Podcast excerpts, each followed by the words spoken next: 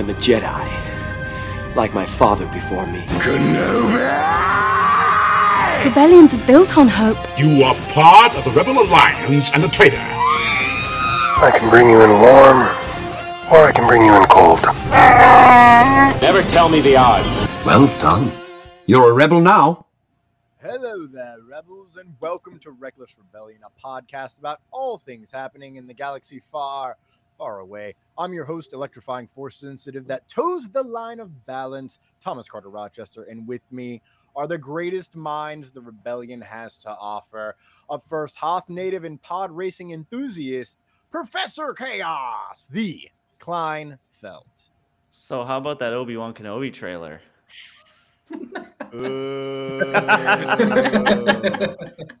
Scarif native and Anakin's favorite youngling, baby Jack Jack Pews. I promise I'm not tired. I promise I'm not drunk. Let's get to this. What a lead. All right. What's that? You know what I'm saying? And of course, returning. Actually, this is now our first ever returning guest after technical difficulties last week. And it is the first lady of the rebellion, Savannah Sanders. Yeah, I don't know how to follow Klein and Jack's kind of uh, lead-ins there, but um, I'm happy to be back. We're happy that you are back and you chose to come back for the Book of Boba Fett recap, uh, which is what we're doing here today, kiddos. Uh, we're recording on February 16th, and uh, that's what we're doing in our supreme leading topic. It'll be recapping the Book of Boba Fett, and then, of course, uh, we'll cover the latest galaxy news in the Rebel Report. But before all of that, let's check in with the smartest 75% of this podcast. Uh, how is everyone doing in your part of the galaxy? Let's start with Savannah. I'm good. All is well here. Um, today, though, I'm feeling a little empty. This is like the first week without new Star Wars content, and it just felt weird. I missed it. Yeah, did anyone wake up with anxiety today? Kind no, of. but I Oh. I felt like I did I did feel this like void, like because the last few weeks it's been I come home, I sit down, I watch Boba Fett, and it's and I came home and I had lunch and I was kind of just like the the uh, John Travolta gif of him just like looking around, like, well, what do I do now? Like, what? That's my favorite gif. Uh, you know, my, uh, the gif that I felt like I was just sad Pablo Escobar, just sitting on stuff from um, Narcos, I believe. I was like that. That's just me. I felt like that making breakfast. I was like, what am I supposed to do? Like without, I don't know what to do. I woke up so early, so I just wrote a bunch of stuff into a journal. Because that's I had no idea what else to do with my life. Um, d- d- Klein, we we're here. We got to know. It's the Hoth weather report. We we need it. It's beautiful, guys. The sun is out. Spring is here. The snow is melting. Wow. I've moved into it. it. As we went over a few weeks ago, I moved into a new place recently, and with the snow melting, I'm actually kind of getting to see like what the what the goings ons are around here, what the land looks like, um, and I'm realizing that the carport that I parked my car under is a flat roof that I thought had good drainage on it, but as the snow is melting, there's about three inches of water sitting there, and it's been sitting there for days, and I'm just like sitting there waiting for I don't know someone to do something about it, but it's warm. Spring's here. It happens. I'm no longer it's no longer ice cold anymore. You know, Klein, you should just get a shop vac, and I'm telling you exactly how to fix this, and then you just vacuum it up, pour it off, vacuum, pour. This is a lot of water. Like, and it's not just my car that's under it. It's, I guess it would be 32 units worth of cars. So it's this long thing that's just got like four inches of water all the way across sitting on top of it. yeah. Um, as an educated civil engineer, that's dangerous. Yeah. You should yeah. call the local government. I heard your government's a little better up there in Canada. Uh, your healthcare is definitely better, but but uh, you should call somebody because um, I assure you, it is not going to stay standing for too long. I don't think. No, they're it's not on gonna it. They- Drain. They're on it. The maintenance guy's my next door neighbor. He's had a door knock. We're we're good. We're fine. He's had a door knock. Wow, man, very neighborly of you up there in uh, Canada. You just go over and knock on your neighbor's door. That's cool. Oh yeah, that's what we're we're living in a in a co-op here. So we've got to like we got to look out. We're a little community. We're like a little Tusken Raider village. Spoilers for later, but well, it didn't end well, So- and I hope you guys have a better ending than that. I can't wait for Luis Belcher to burn the place to the ground. Um, why don't we go ahead and hop right into our Supreme leading. flagship topic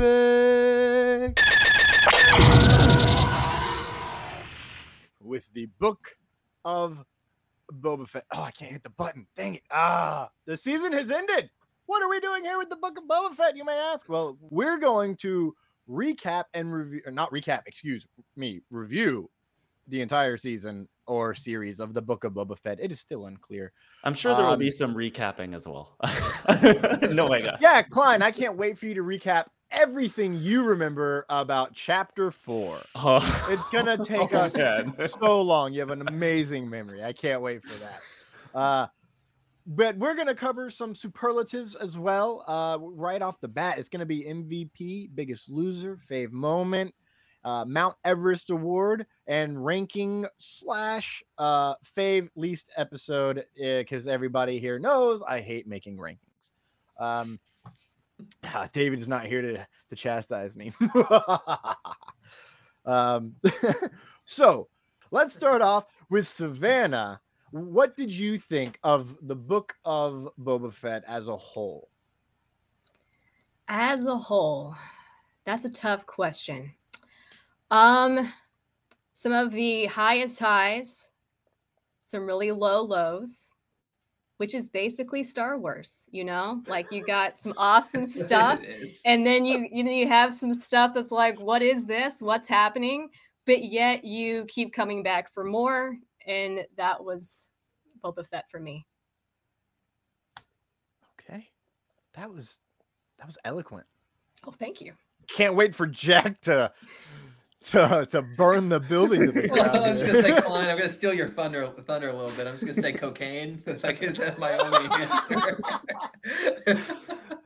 Oh man, I I listened to that clip back from last week. Savannah, you weren't here. I I listened to it yesterday. Okay. I listened to Oh it my yesterday.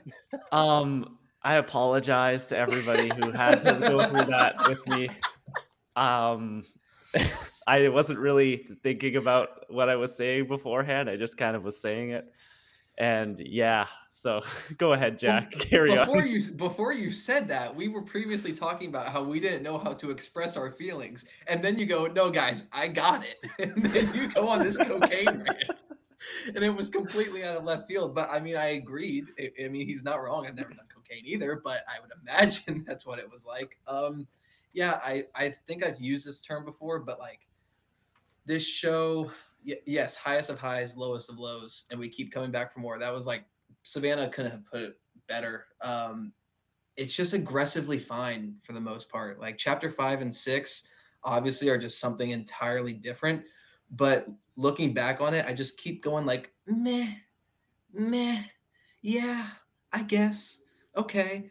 And like there was stuff I loved, and there's stuff I want to go back to, and like I wouldn't say rewatch an entire episode, but go back for certain moments.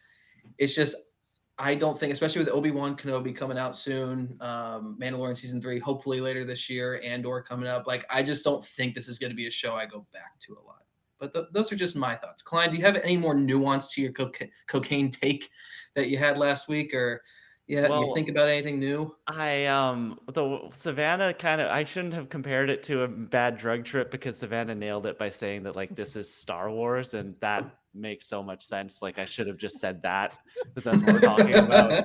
Like the, like this show encapsulates I think what Star Wars is in the best ways and in the worst possible ways too. And it just yeah, I'm Jack, like you stole the words right out of my mouth. Aggressively fine. Like I I don't know if I 100% needed this. There were moments in it that were so special to me and that I will like I will remember jumping out of my couch on and have gone back to YouTube 5 or 6 times already just to watch those specific moments.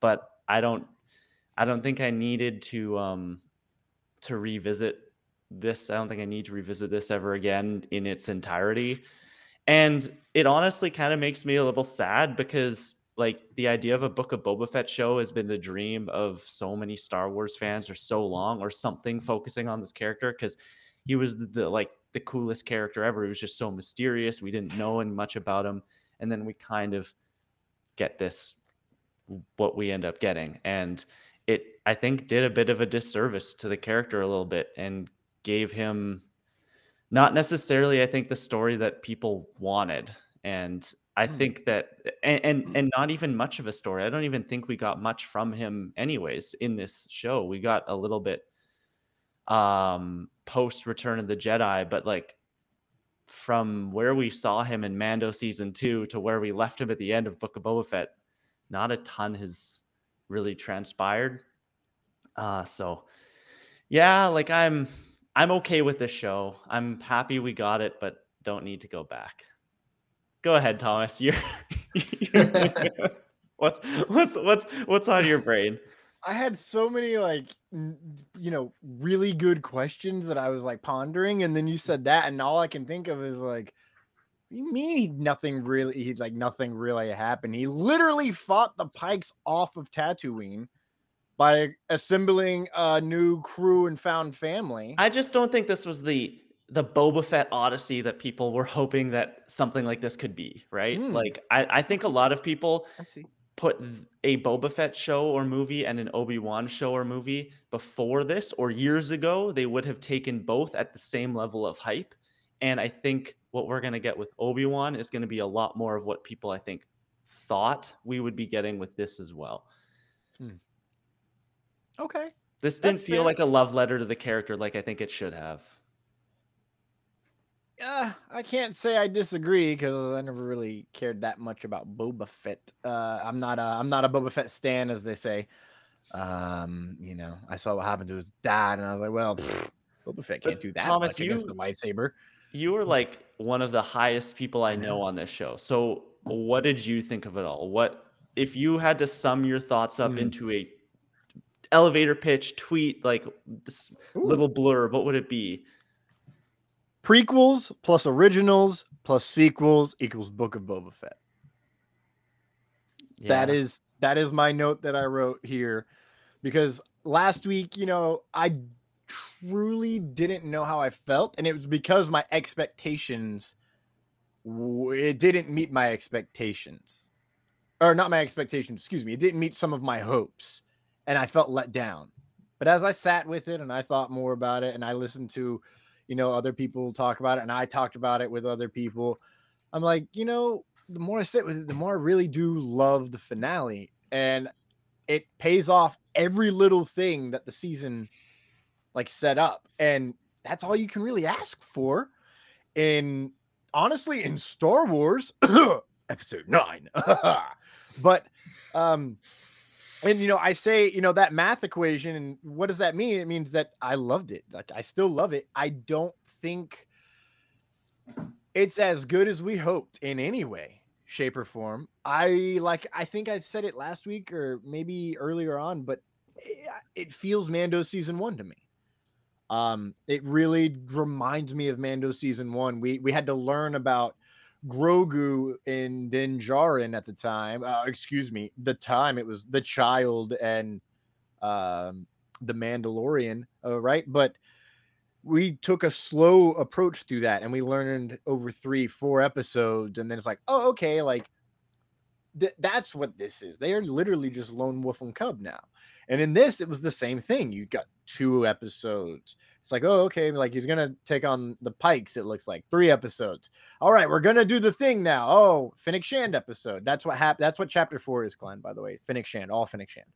It's just I almost spoiled some of my awards, maybe because maybe not. I maybe this is my favorite episode, Klein. You don't know. You don't fucking know me. You don't know where I sleep. I where I'm recording. I'm not gonna. but but we uh overall like it's it is Star Wars, and that's what I love about it. And you know, I I compared the you compared the Mod Squad to the prequels, and I compared them to the sequels. And and I think that's the best comparison because um it is Star Wars. You know, it, they both have elements from both. Like the the the 50s diner in Attack of the Clones. That's what I think of when I see those stupid ass speeders that are way too slow. I I will say that. It's like I just think of Futurama every time I see them if I'm being honest, like Scoot Scoot McJunior or something like that. But but then at the same time how they're handled is so much the sequel, right? We they're supposed to be interesting and I mean, I'm kind of interested. I'm also kind of not. I love their fashion, like straight up. I want, I want Scads like kim- kimono gi situation. You know what I'm saying? Like add a couple pockets, of course. But uh Book of Boba Fett, season one, potentially. Klein, you seem to be the most down on it. Like even though you're both like it's aggressively fine. Uh, would you come back for a season two? Yes, knowing the highs that season one gave us. Hmm. Jack. Yeah, that's a good way of putting it, Klein. I would I would agree, but I I mean obviously we can't know this before the season comes out, but I want to dive into the character of Boba Fett more. That was my biggest issue with this. Like they set such a high bar with Mando season 2 where they introduced him and I just think I had maybe that in my head the whole time and that it just never reached that bar. Of course certain episodes did. Um but yeah, I, I would come back but I won't be that enthusiastic about it. Sorry. wow. Wow. Savannah, what about you? Yeah, I definitely come back. Um, yeah, knowing the the highs of this season definitely makes me want to see more. Um, if we hadn't had a couple episodes, I probably wouldn't have prioritized it as much. Um, but yeah, I'd come back. I also li- would like the world building that this season did. I did not love the mods, but I love world building. I'm glad they showed other aspects of Tatooine that we had never seen before, even though it's like used all the time. So I liked that. I wouldn't mind seeing more of that either. So we're all down on the mods. they suck, man. I'm sorry.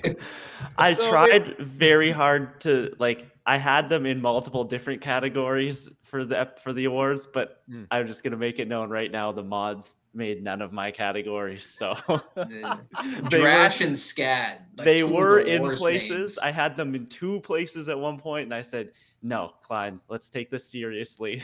It was MVP and Mount Everest Award. Ew, it? you nailed it. Well, I actually did have them. I had one of the categories was Mount Everest. I thought that they peaked. It was a low peak, but they peaked in this, and it's gonna get worse the more we see them. Oh my god. Uh, I think we're all gonna have to express uh, define our Mount Everest award because it's it's a there's there is room for interpretation Yeah, which Very is much. because Mount Everest award is from a certain point of view. As is Star Wars. From Is my point of view, the Jedi are evil. From my point of view, the Book of Boba Fett sucks, kind of. I find your lack of faith disturbing.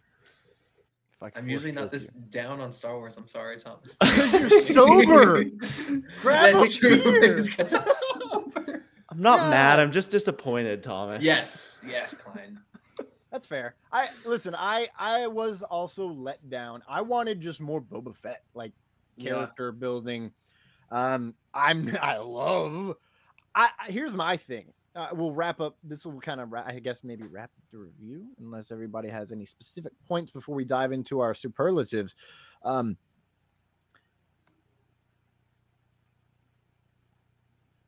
this would have been much better if they called it the Mandalorian season three, the Book of Boba Fett, which I everything in my gut tells me that's how this was originally written. Obvious, it's how it was intended. But then Disney was like, no, no, no, hold on, that might be confusing. They all wear masks. Because think about this. Think about this. That's, that's, that's Disney execs. Picture a Disney executive just sitting in a room saying that exact Oh no, same no, thing. no, no! They all wear masks. Get a Mickey Mouse impression. Oh, no. Oh no! What are you talking about, Stan? I don't remember going to China. to my South Parkers, um, oh, Yes. South South Parkers. This is a Spider-Man reference. Get it? Um, Oh I'm sorry. Jesus. Oh, it's been a long day. Um, but it would have been better if it was Mandalorian season three and they just titled it "The Book of Boba Fett." Uh, and I think everyone would be a lot less down, and it would have added an extra little wrinkle of intrigue about the whole helmet situation. Because you know, some people still forget what Bo-Katan said in chapter uh, uh, episode three of season two. Uh, and you know having Boba Fett be there and overall he just doesn't doesn't seem to be anything with Mandalorian Creed at all in any way shape or form. And then at the very end you find out with I mean it's mentioned, you know, it's like, oh, by Creed, I have to do that. And you're like, oh, okay, yeah, cool. He's like kind of honorable. But then through this show, you realize how much is built into his DNA, the Mandalorian Creed, just like Din Djarin. And the only reason I think that the that Disney was like, yeah, maybe we'll just like separate it is that at a certain point they were like, if we wanted you to do more of Boba Fett stories, and then they're like, oh well, maybe we'll just do this then, and we'll just use that as a way to branch it. I could be wrong. I have no idea.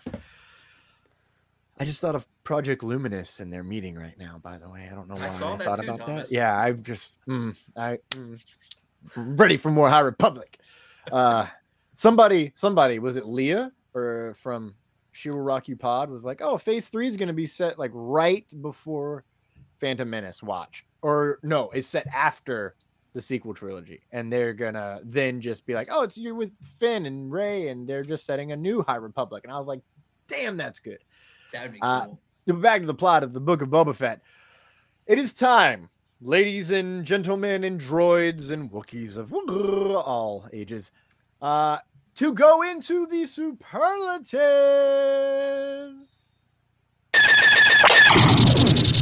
Uh, let's go ahead and start. Whose whose idea was this? I already forgot. It was me. It was Klein. Klein. That's what I Yeah. thought. We're gonna start with the the idea man on this first round, and we'll just snake, I guess, back and forth because that'll be fun Sure. to try and keep up with. Uh, Klein, start us off. Who is your MVP? My MVP for the Book of Boba Fett season one is someone whose name isn't in the title of the show, but made the show worth watching, and it is Din Djarin, aka the Mandalorian. Pew, pew, pew, pew, pew, pew, pew. Why? I mean, because this is gonna suck for audio listeners, but think of a parabolic curve, you know?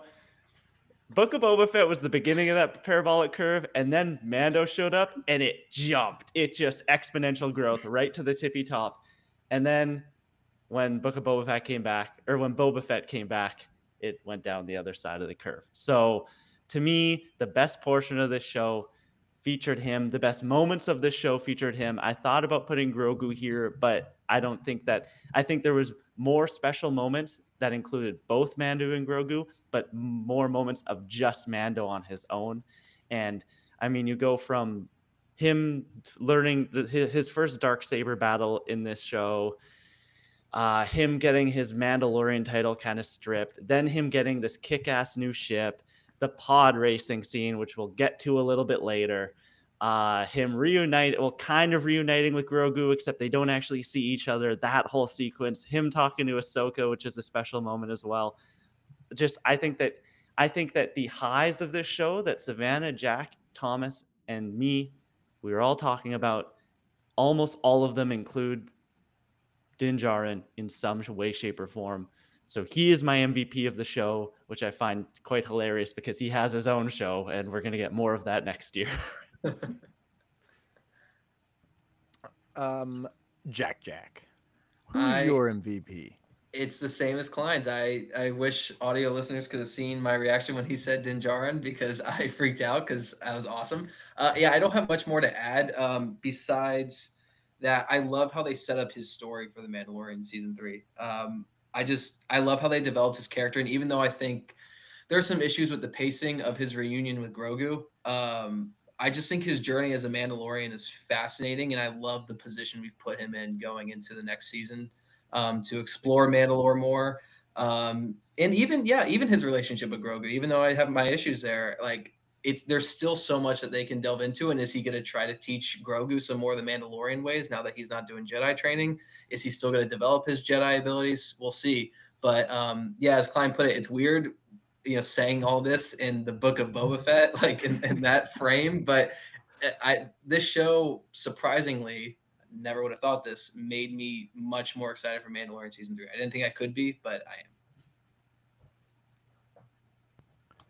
All right. Okay. Okay. Um, uh, maybe we're all on Mando. Savannah, who is your MVP? So, okay, from an audience perspective, I would definitely say Mando as well. But for a story perspective, I went with Fennec Shand. And because really she was the brains of the operation the entire season, like she bailed Boba out of so much trouble on a consistent basis. So for like the actual story of Boba Fett, I'm gonna give it to Fennec Shand. It's funny when we finished the finale last week. My fiance turned to me and said, "Where would Boba be without Fennec Shand? Like, Exactly. like, he would have he would have died like four episodes ago."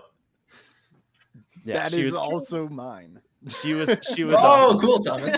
Well, Thomas, tell us why. Tell us why as well. Like what like what what is it about The- Fennec Shand? It is the uh, she's the only person who has any fucking clue that of what is going on in the entire show. She's the only one that's competent.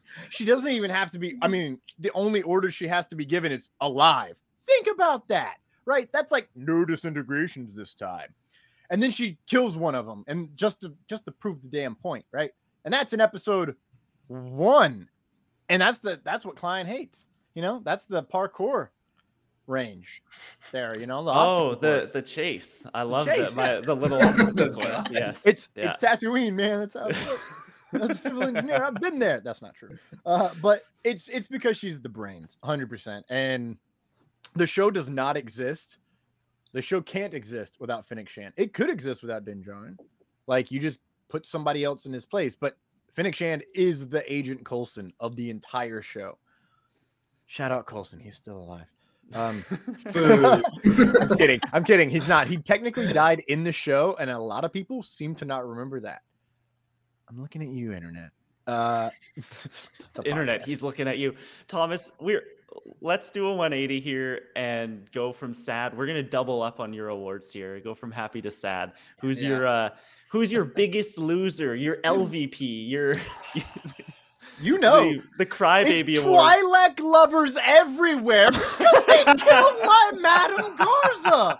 I cannot believe they put Jessica uh, Jennifer Beals right in in every marketing. She's like she's the reason I watched the Book of Boba Fett, not Book of Bullshit. This you're not okay. Fine, you called me on it. I won't lie. She's the reason I kept coming back every week because I was like, it's a little slow, but Garsa, she's awesome. her and her those fleshy tail things. and her.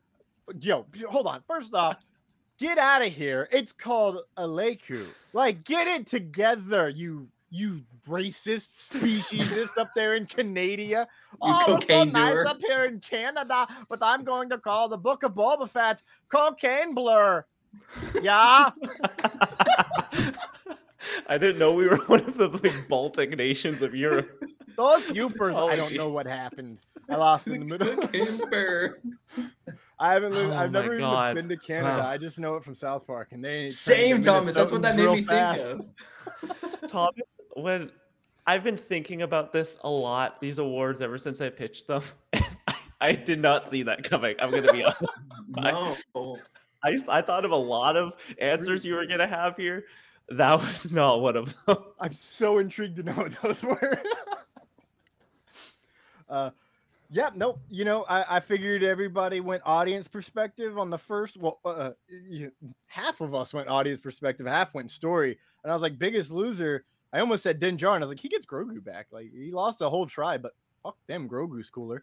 Uh, I had to go Garsa. She's beautiful, and she was just a small business owner trying to be honest, and then a whole, you know, corrupt Pike Syndicate had to come in and blow themselves up. That's what makes it good, though, Thomas. Gives Yeah, I hope Max weight. Rebo's also dead too. Which I almost, I did almost Wow, write, I just almost twisting wrote the knife. Klein. I did almost write Max Rebo, And then I was like, I can't do that. Like, No, that's he was the fair. biggest. I- He was one of the biggest winners of the show. Are you kidding me? He got more screen time than he ever has. He was soaking in the limelight. Are you kidding me? I'm me? surprised that he wasn't your MVP. But truthfully, I did almost write Jizz Wailer fans. And then I was like, no, no, no, no, no.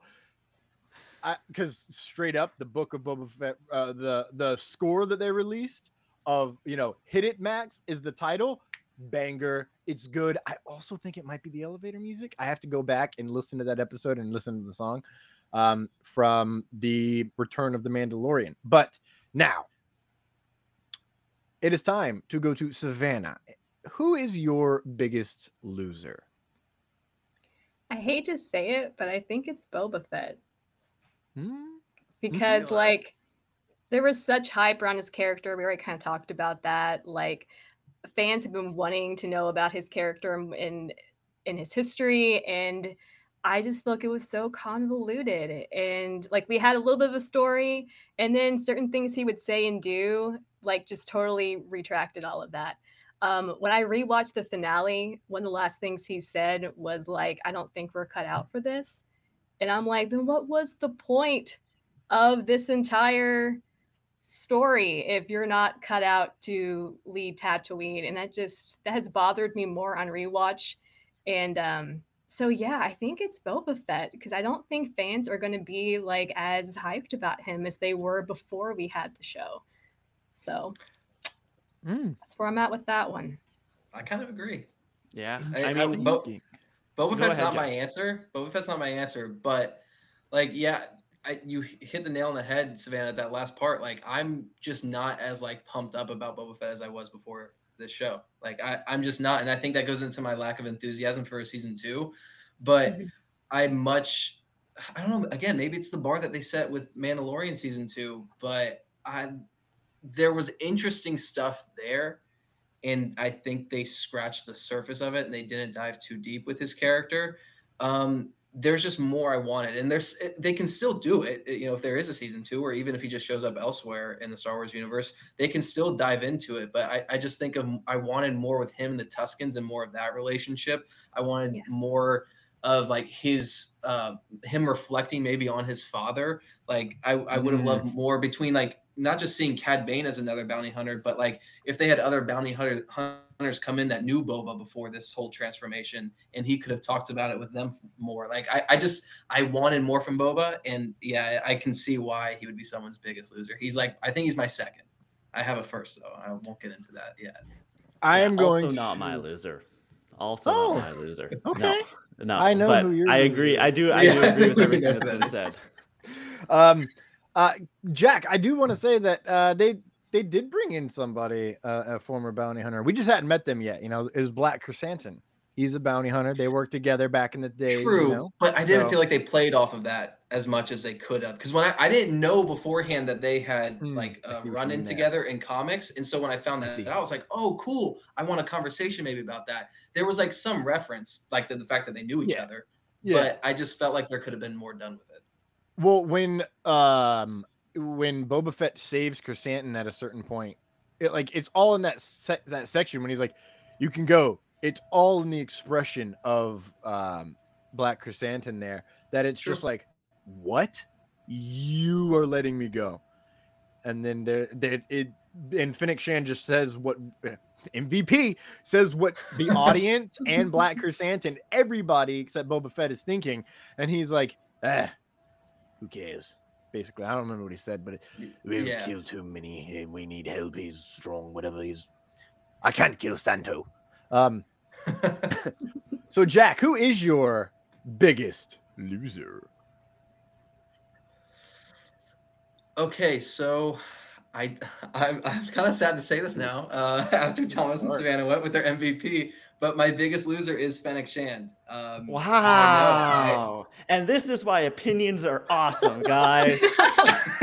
Go ahead, Jack. Don't call into my radio show and call me Nathan. Too close to home.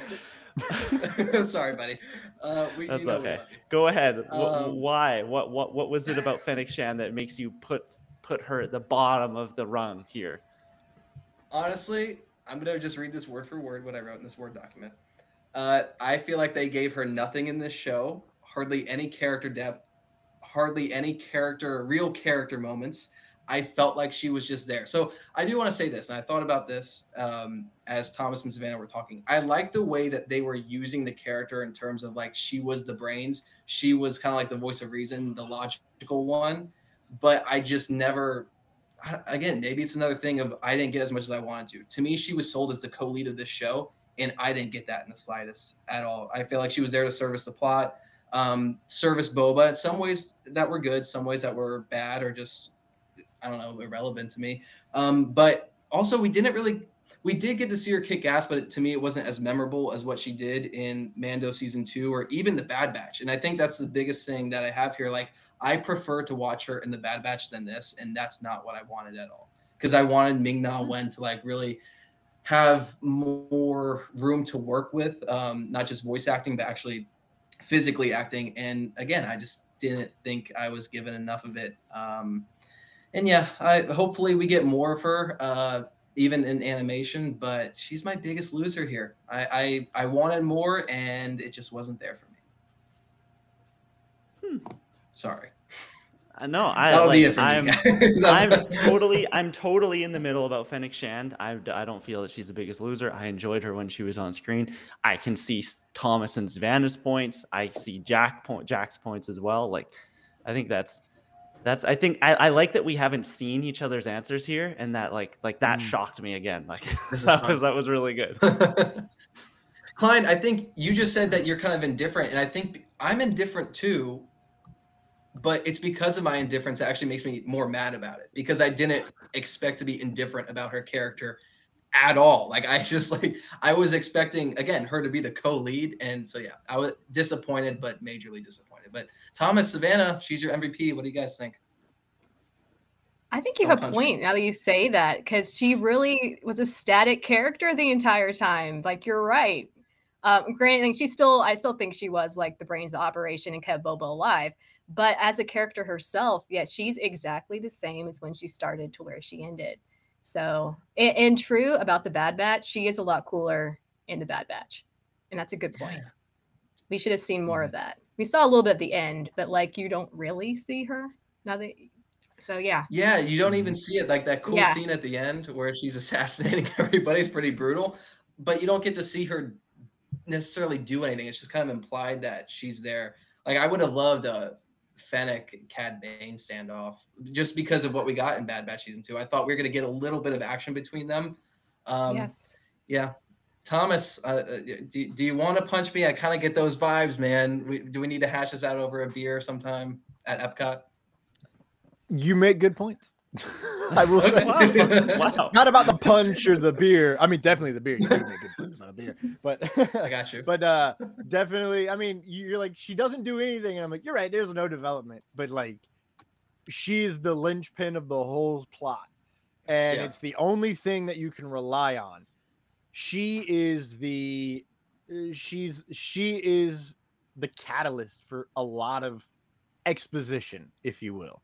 Like she is, you know, she's in some ways the audience. If you, that's probably why I thought she's the MVP. Is like, what would I do? Like, what would anybody do without Fennec Shand? But I do yeah. see how, like, as a character outside of the story and like watching from a narrative sense, all we know is that she will literally kill anybody. She and she loves it. She wants to. Yeah. She just looks at somebody and wants to. like and sweet i can't wait for her Yeah. and boba fett to come to a real disagreement 'cause i don't think boba fett's winning. In any way shape or form based on the stuff we've seen in bad batch um and now she's got robot inside she doesn't even need to eat. I don't know why she's eating. That is one like annoying trait. Like where's that food go? Does she eat? I don't remember her eating. she does eat. She's eating in the fucking feast when she's like oh you Oh, yeah, she's enjoy the doing- trappings. That's right. where's it going It's like it's like um this is gonna be uh this is gonna be uh, out there, but come along with me on this walk. It's like the hit 1990s movie Casper when Casper's uncles eat off the table, and it's like you're a ghost. Why are you eating? And the food Yes. literally goes right through them. Like it's it's it's not doing anything. It's not sustaining them at all. Yeah, it's I I feel I feel I feel how you feel, Thomas. I know I know how it goes. Somebody call up the Tyga uh, mod guy. Modder? That's right.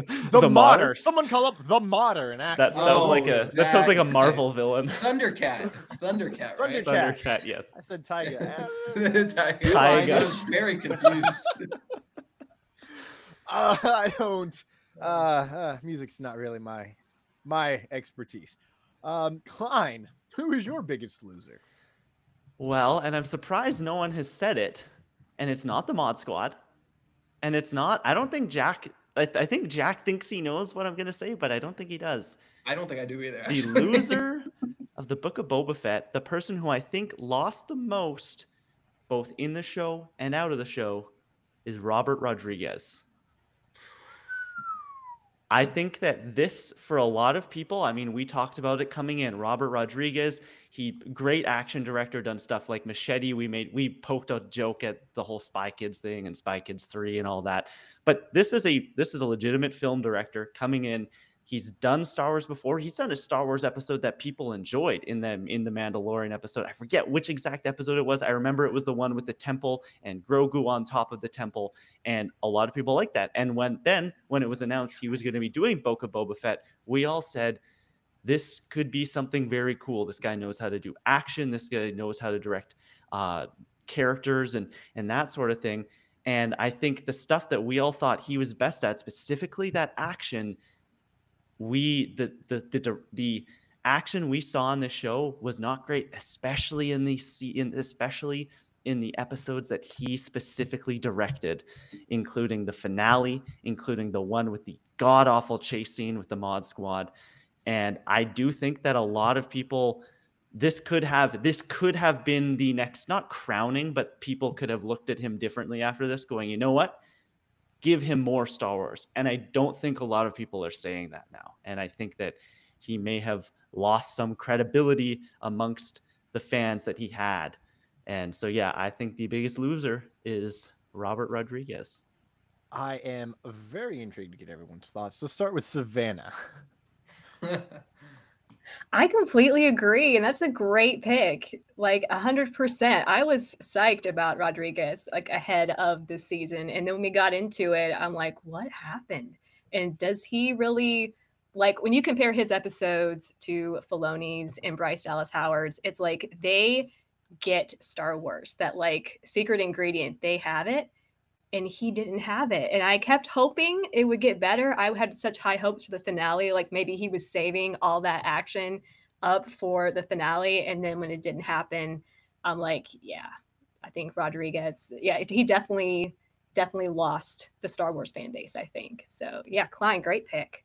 I do want to. I just want to mention the three episodes that he did. So, the thing that really I could tell that it was him and not the writing or anything like that is it was written almost the whole show was written almost entirely by Jon Favreau. It, Jon Favreau and then Dave Filoni a little bit, and I'm sure there was other people in the writing room as well. He directed episode one, episode three, and episode seven, which in my opinion are three of the bottom four episodes of the series. And so I just I don't know. You, you kind of look at that and go, well, maybe you're the problem. And I don't know. I've got nothing against Robert Rodriguez. As I said, I've I've enjoyed everything I've seen from him before. I just I uh I think that he disappointed. I think that a lot of people were very excited and came in a little under. Yeah, I would. I was waiting for you to pop up, Thomas. Honestly, Sorry, sorry, sorry. Um, no, you're good. Um, yeah, I agree. When you first said it, Klein, I was like, "Oh my god, I'm switching my answer to him." But for me personally, I think a little bit. Of, I shift a little bit of the blame to Jon Favreau as a writer because some of my complaints about Rodriguez's episodes were the writing, um, that, which I felt I, it's just it's it's bonkers to me that you can go from writing chapters one through four of the show and even seven and then five and six like there's just such a stark difference it it just astounds me but um yeah he stylistically though i he i don't think he's a good fit for star wars and klein you, you hit it like i it is a shame because coming out of mando season two it was like this like they could not have picked a better guy to be executive producer on this be like co-showrunner on this this is going to be awesome and yeah, his episodes, we'll, we'll get into the episode ranking later, but they were majorly disappointing. Uh, but Thomas, you wanted to hear our thoughts. I'm very excited to hear your thoughts on this. Yeah, I don't know if it if the audio picked it up, but I I had to lean away and whistle because that was that was a wing dinger of a pick. Because as soon as you said it, as soon as you said it, I was like, "Fuck, that's it. That's that's the real biggest loser here." Like it, it could have been Bo- Boba Fett, but I'm like, eh, I mean, he's the exact same as he was. He doesn't talk much. Wow. Like, why is everyone so upset about that? But it's definitely Robert Rodriguez and Klein. I don't disagree. The ones he epi- uh, the three he directed are all in my bottom four. Like all three of them, you know, and that is that, you know, and uh, oh, what does that mean? That if this were an eight episode season, it would be in the bottom half, right? It's seven. That's that's not helping the statistics in any way, shape, or form. I assure you. Uh, so I I don't disagree at all. And every episode that you complained specifically about the action were episodes he directed. Yep. But I do want to say the Streets of Mos Espa episode, you know, everyone is all pissy about the whatchamacallit, the mod squad. That's the name. I don't know how I blacked out real good. They're so forgettable, apparently, Klein. Um, but uh but it does have that great fight where Black Krrsantan literally takes on everybody, and who's who who saves the day? MVP finishing. Um, who, by the way, why was she not there? You know, it, it, that's a great moment right there of why she's the MVP, and also why she's could be the biggest loser. Like, where the fuck was she? Was she eating? Where's the food? I was gonna go? say. ghost food. But, um, yeah, no, I, I I concur, and it is interesting. I will to, to spin a positive though.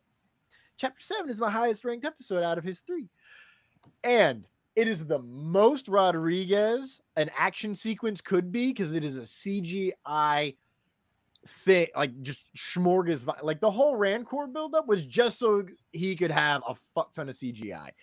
That's where like most of the budget went. You can literally, as you watch all of it, it's like, okay, done here, done there, done there, cool. Oh, big CGI Rancor monster. That's all right. That's prequels, you know. Um, so it is what it is. Um, but uh, at least he does know how to make some of them fun. Um, I enjoyed the parkour sequence. I really enjoy Rancor Smash. Um, but uh, Klein, Yeah. let's take let's go from biggest biggest loser and a lot of a lot of big uh big bad big bomb bad bummers to uh, Being uh, bomb bad. uh, big bomb bad yes sir uh, say that three times uh fave moment tell us your peak moment of the book I think that Fett. there was a better moment than the one I'm going to say, but this moment made me openly sob. This moment made me get out of my chair.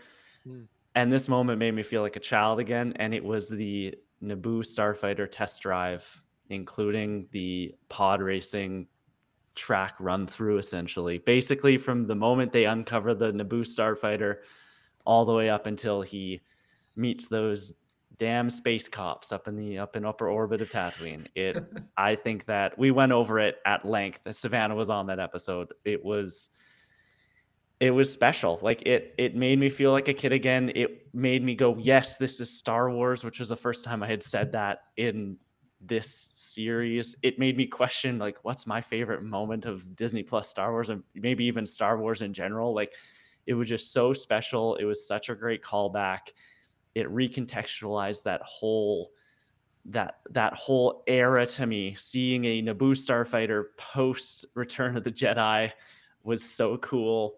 And yeah like i don't it, the score kicks up and it just it it takes you on a ride for 15 20 minutes and it's really really special. And i'm never as i i mentioned earlier in the episode there's a few moments that i've gone back and watched on youtube.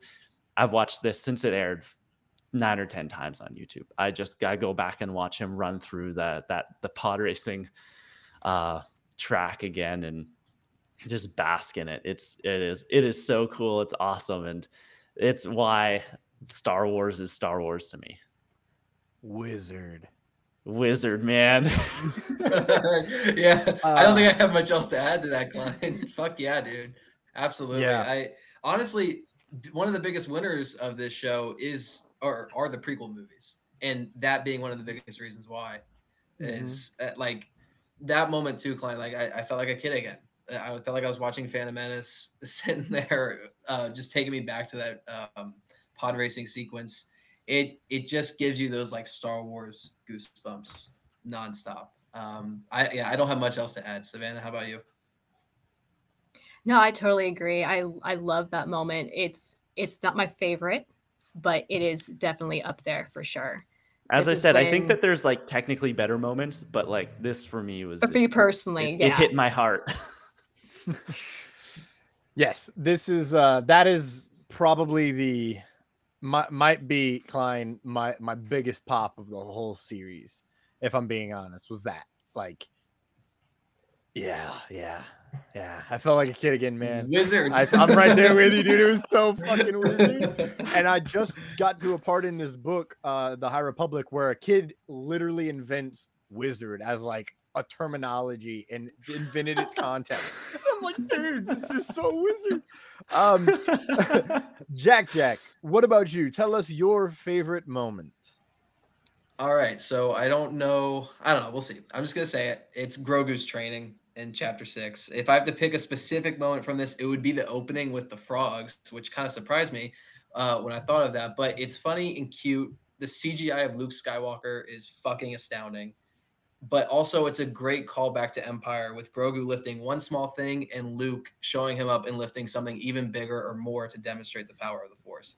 Just awesome. But if you take the whole training, um, God, it's just something else. Like more Yoda and Empire callbacks, flashback to Order 66, Luke's green mm-hmm. lightsaber, insight into Grogu's character, and he's jumping around, bouncing across rocks, and he's still somehow so adorable. Like whenever I see Yoda bouncing around doing his shtick, I don't go, "Oh my gosh, he's adorable." He's just a badass. When Grogu does it, he still maintains his adorableness when he's jumping, like, like the sounds he's making, flying around. It's just that is the other moment that made me feel like a kid again, gave me those Star Wars goosebumps. Um, but underrated favorite moment, you know what? I'll save it. I'll wait till everyone else goes because it could be your favorite moment. Um, but I have another one here that I just I need to mention because it's so good. But yeah, guys, Grogu's training. It's just that's peak Star Wars. For me, it was specifically the like I, I that was awesome that whole beginning and all of that. But for me specifically was the when he's walking with Luke Skywalker and Luke is like I'm like how's he gonna walk and Luke just starts like throwing him with the force a little bit and it's you It's talk so about good. adorable it's so cute he's literally jumping like the little frogs that he wants to eat. The best part about that, I thought Grogu was jumping at first. Like I thought he was doing it himself, and then I see Luke's hand moving, and I'm like, oh, that's even better. This is great. Savannah, what do you think about this pick? I agree. I love everything about the training sequence. I wasn't sure we were going to get with that. Like whenever um, Grogu left with Luke at the end of season two of Mando, I'm like, how if we go back to them, if we see them again, how are they even going to do that? And I didn't think we would see it because I thought it would be impossible. Um, and then how they pulled it off and how cute it was, but also again the callbacks to the original trilogy, it was just perfect. So yeah, great pick. I like that. It is on my long list of favorite moments. so yeah, I uh the first one I wrote down was Luke Grogu training. Like that whole thing, the score.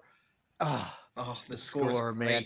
When the score starts, I'm like, oh my god, oh my god, this is gonna be like a, spiritual journey of a song, and it's so good, so good. I can you can just listen to it and feel everything happening. Uh, I really enjoyed that your specific moment was the frog sequence, because that was, you know, I agree, it's adorable. It's a callback to Empire. Uh, it's a callback to you know his ways of wanting this, but it's also an amazing display of the puppetry and him looking older Yeah. than he has in the past. Like a significant amount of time might have passed here, and we just don't realize that Possibly. Because he looks a lot older in this, like in this season, this series. Excuse me. He looks taller. He looks like he's filling out his jacket a little bit more. It's like he's hitting puberty. maybe maybe he'll be a teenager soon. Angry, angsty baby Yoda. oh my god! wow, that would be honestly. I'm here for it. I'm I'm looking at you post uh, Rise of Skywalker. Savannah, what is your favorite moment? My favorite, also from chapter six, is when Ahsoka says, I'm an old friend of the family.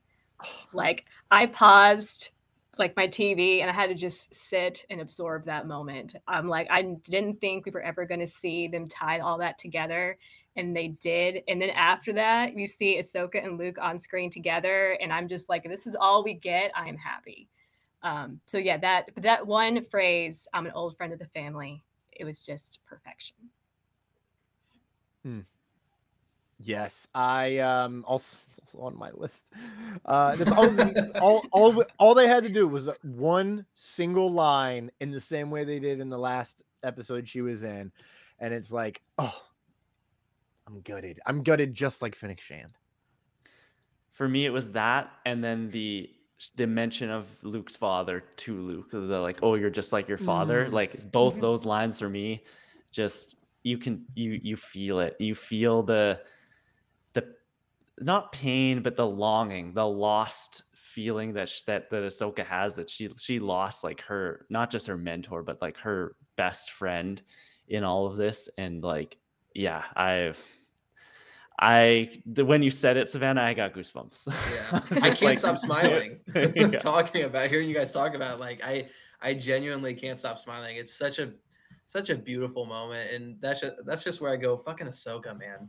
Like this is just this this character. It it's crazy. It's still crazy to me that she's in this show. I mean, let alone that we have this show, that we have the Mandalorian, and the Mandalorian is as good as we ever thought it could be but here's Ahsoka just showing up in the book of Boba Fett out of nowhere and just nailing it nonstop. Dave Dave Filoni just gets that character. The character gets him. The like the character is Star Wars to me.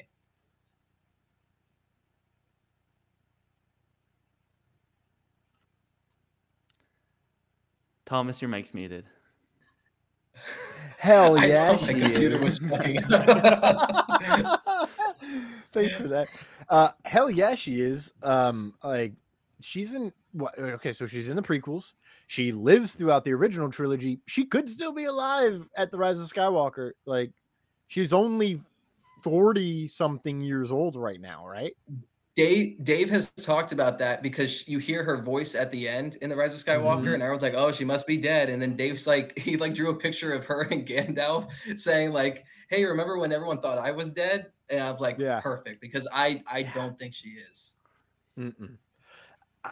I don't think she is because Cad Bane is over 70 years old in this episode and he does not move or in this series and he does not move around like he's 70 years old. I just said that, and now I realize that my original MVP was Cad Bane because in the least amount of scenes he had, he nailed it every fucking. I was time. about to say we're almost an hour into this podcast, and that's the first mention of Cad Bane. That that's okay because on my long list of favorite moments, and I'm really intrigued if this is going to be what Jack said. It's every scene with Boba Fett and Cad Bane. Like I could talk, I could sit here and verbally orgasm and verbally blow the crap out of Boba Fett or uh, Cad Bane's arrival. I could, but I'm not. Okay. Oh, good. Okay, thank you. Cocaine, Thanks yeah. for saving us from that. yes. So what I'm gonna do instead is just the amount of history that we got between Boba Fett and Cad Bane in two scenes. And sure, we're fans, right? We know this, but I've talked to some friends who are like, oh, okay, and I had them watch that. I'm like, okay, like what's their history? They clearly have a lot of history based on how the tension was in the scene. You can tell they know each other, the certain like jabs they have them. Yes, exactly. And those are two of Cad Bane's like five scenes he's in in this entire series. Damn, I'm mad I didn't make him my MVP. That's okay. I still stand with Fennec Shand on a story front because she she was she was the only other one I was thinking of when it came to MVP. Cad Bane and Boba Fett is Cad Bane dead? We'll find out. I don't think so. I don't think so. I don't think um, so either.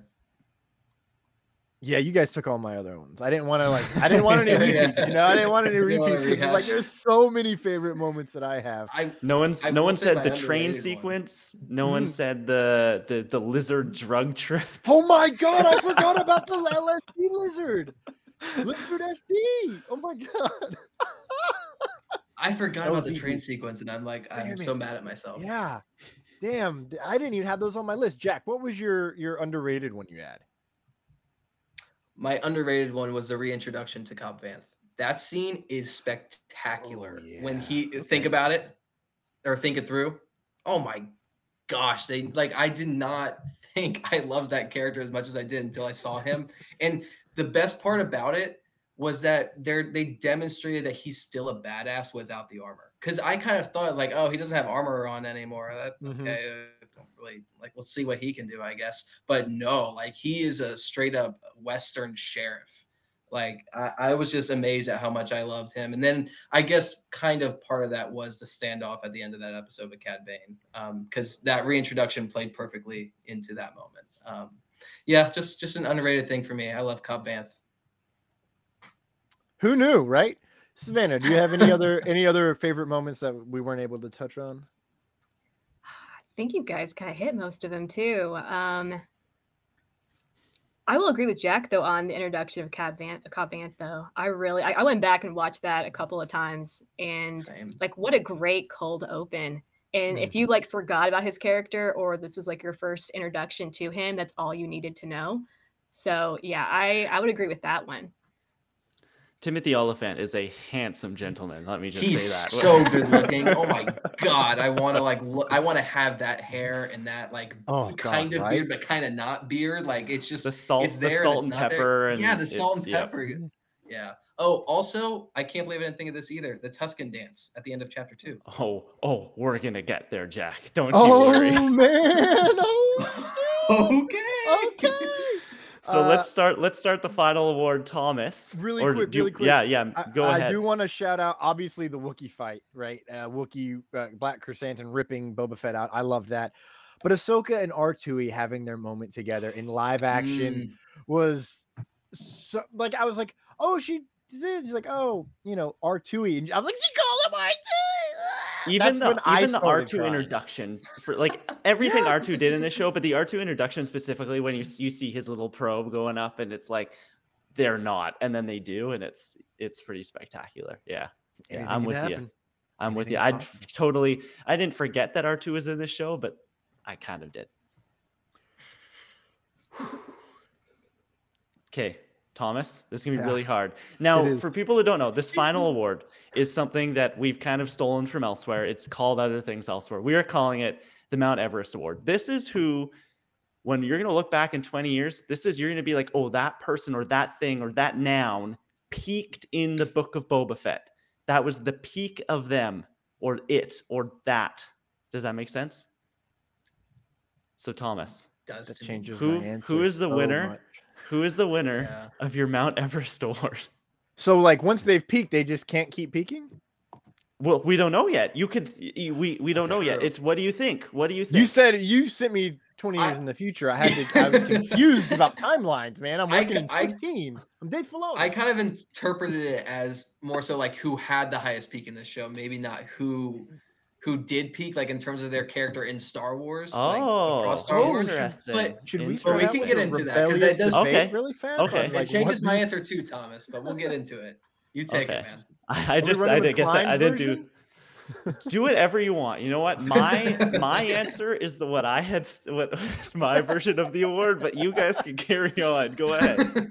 I'm gonna be so honest. We just went through all these favorite moments, and now I don't know if I can go with my Mount Everest because I wrote it down as like a half joke, but also not a half joke. Um, and I I'm gonna have to go. I it's too it's in my genre. I'm gonna go. Peli Motto, man, talk about making me want to Yeah! fucking show about a character.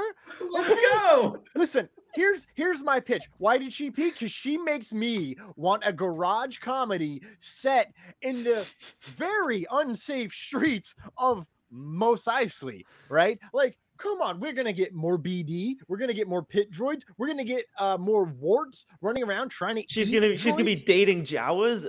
Yes, come on. Think of the Very romantic furry. intrigue of the furry. Ja- Maybe we'll see a Jawa's face. Maybe they're. Oh my god. Maybe they're all just werewolves under there with really beady red eyes. I'm very curious. Maybe they're the goddamn Loch Ness monster with a hair's fur. But we too many South Park references tonight. It is definitely Peli Motto right now. Like I do want a show with her because you want to talk about world building. You can do whatever you want in that series, and it's she can carry a show. I mean, she showed that she can carry a scene with your main character that doesn't speak. Then she showed she could carry it and steal the show in that episode. The episode that has pod racing, right?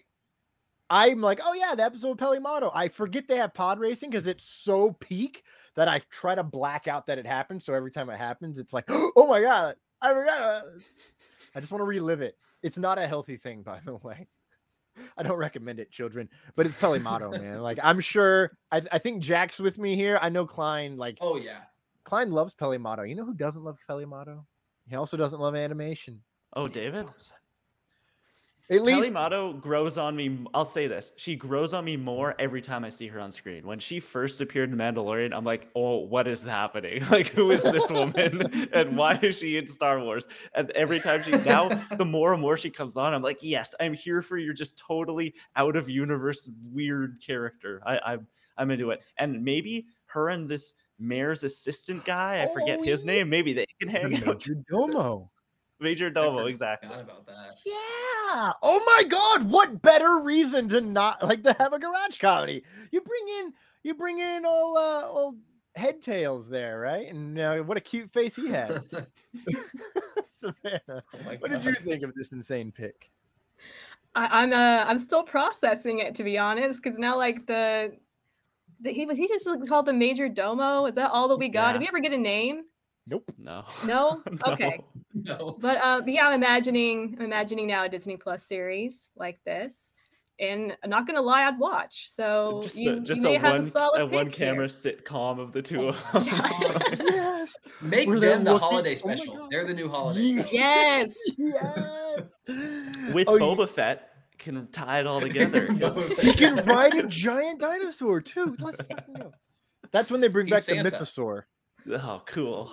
No, no, no, no. That's big. that that's Black Krrsantan. He's he's Santo Claus. Oh, true. Okay, true. true. yes, yes. Uh, Savannah, uh, tell us what is your Mount? Who who or what wins your Mount Everest award? I think I'm a little confused on what the category means now. I'm not gonna lie. So we, I'm just- we screwed it up. a little, it's a little vague Maybe next at the time. moment. Maybe next time we change the categories and we uh we do things that people can understand. So, So uh, like, yeah, just your own interpretation. Your of what you interpretation, felt it was, Savannah. yeah. This is That's poetry. why I like it. okay, okay. So I was thinking like, who I'm left, like who made the biggest impact, like that stood out in my sure. mind. Yeah. Yeah. That, yeah. That's what I kind of did. And so Yeah. I'm going with Dave Filoni on this because, like, okay, so he has Ahsoka coming up where he's doing everything. And it's that's gonna be really hard to continue topping what he did in Boba Fett. Like, it's still gonna be great. Like, I have absolute 100% confidence in Ahsoka and what he's gonna do. But what he did in a single episode, like, I don't know if we'll ever see anything quite on that level again. And so that's why I was kind of thinking of him for this. But again, I could have the category. kind That's of no, that's exactly how I had like interpret. Okay, that's good. in my brain. That's exactly what I was sort of thinking. is like because if you 20 years from now, or if you were to look at a bird's eye view of Dave Filoni's career, he's long gone. We've called him the new George Lucas. Everyone's wearing those cool cowboy hats like now. Uh, there is a world in which this is the highest high that he ever hit. Right? I mean, contained in one episode, he crafted what a lot of people say is some of the best Star Wars ever. So, like, I that's a that's a solid pick. Mhm. Yeah, I I agree. And it, honestly, now thinking about this award from more of like Klein and Savannah's point of view, I think I would even say like Dave Filoni and Bryce Dallas Howard because I think they both Yeah. like yes. they just peaked here. Like they crushed it. Like they blew me away. I mean, you haven't seen able to Jurassic World. Dominion yet, so don't even get me started. on Jurassic World. I fucking love dinosaurs. I love those movies. I don't care what anybody says. I, like I, I know some of them suck, but I don't care. It's just Oh my god. it's, we're gonna become a Jurassic World or Park podcast, guys. It's just happening. Jurassic Park World, the podcast, coming 2020 79. Uh, Just because you can doesn't mean you should. life uh, uh, uh, uh, uh, finds a way. that's not bad. That's not a bad Goldblum. You know what I'm saying? Jack, I got I gotta work. I is have your one. I who is it? work Who is atop your Mount Everest? Really quick, how do you interpret the Mount Everest award? Uh, Because yeah, I interpreted please it tell the us. same please exact tell way. us your definition, Jack. I made it this. Listen, Yeah. that- I, yeah, I want to know your interpretation because we all have different, but All right. same. It seems. you you guys know like during uh like a presidential debate they have like feeling thermometers and you can like increase if you like what the person's doing in the debate you can increase like your temperature on them like oh i like what they're going here. And if you get like a line graph of it it's kind of like the stock market kind of thing and you see peaks you see valleys depending on their performance. That's kind of how i interpreted this like who's had the highest peak? Like who whose stock just went way up in this show and it's never been higher i guess? Or was it as high as everyone else i guess i should say? That's how i interpreted it it's compared to everyone else in the show so not less hmm. so like who had their peak looking back on it in star wars. Because actually klein I'll, I'll save it for you. I, I have a I have someone that i would choose for the way you guys interpreted it. But the way i did was that and i'm choosing luke fucking skywalker. I think he had the highest peak compared to everyone else in this show. And Matt Remke said it best. This is having your cake and eating it too. I'm gonna go a little tangent here on the Last Jedi. we got we got such an interesting character study and arc for Luke in the Last Jedi, and an amazing performance from Mark Hamill. Luke Skywalker in the Last Jedi, in my opinion, is one of the best things we've gotten in Star Wars. And and it's kind of like that Steve Jobs quote. you don't know what you want until I tell you or until I give it to you. And that was my feeling with Luke in the Last Jedi. However, it's not the Luke I was expecting, and I did wish we got to see more of Luke being a master and being that Jedi we all know and love. And he became that person at the end of the Last Jedi, but it, it wasn't a lot for me. Enter Dave Filoni and Jon Favreau with Chapter Six, who gave us a Luke I've wanted to see on screen since I saw Return of the Jedi as a kid, like since I was like five. Um, and besides the phenomenal visual effects, what they did with him was simply beautiful and so in line with his character. The way he showed empathy toward Grogu, the way he treated him, but also his struggles as a master. Like I just fell in love with what they did here with Luke's character, and I I was surprised because if they brought him back, which I figured they would, I just didn't know how because he he was very limited in the Mando season two finale, which I thought was appropriate, um, especially for the technology at the time. But I, I didn't think we could get to this level of Luke Skywalker. I think he had the highest peak compared to everyone else's performance or what, however you want to call it in this show. Um, yeah, you can't go wrong with him. Solid. Solid. Uh, Like that's all I can say. Like it- that was that's a good that's a good pick. Like he, he I don't want to say he carried the show, but he was he was a big part of what made the special part special. It's his Yeah. presence, like just throughout Yeah. that whole episode that he's mm. in. Like I just feel like he's just there. Presence. hmm It reminds you that Luke Skywalker fucking exists. Mm-hmm. Oh yeah, mm-hmm. And Yeah, it's like he's it's like, oh, Luke Skywalker exists and he just did this. It's like, no, this is Luke Skywalker, and we're gonna show you exactly who Luke Skywalker is, and that's what people love about it. So I, I do I, concur. I do want to say, and I've said it a few times, if they're gonna keep doing this with Luke Skywalker, they need to cast somebody. I the CGI Same. looks really Yes. good, but they do they need to great. they need they need to cast someone. Just that's I will die on that hill. it's gotta be cheaper.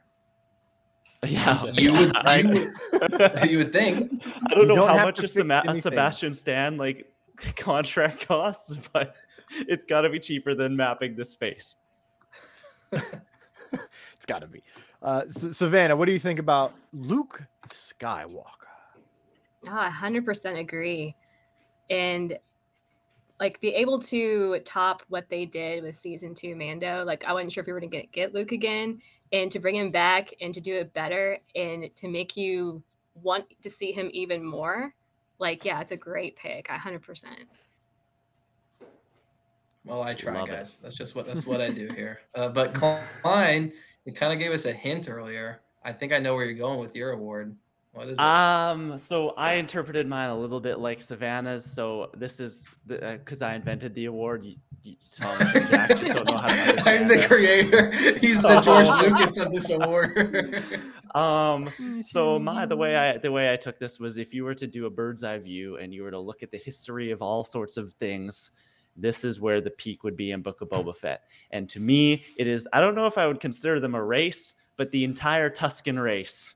This is where they peaked. Before this, all they were were the, the the Tusken Raiders who attack Luke on New Hope, and yes, they were cool, but this added depth to them, and I don't think we're ever gonna get any more. I don't think I even need more. I enjoyed what I got here.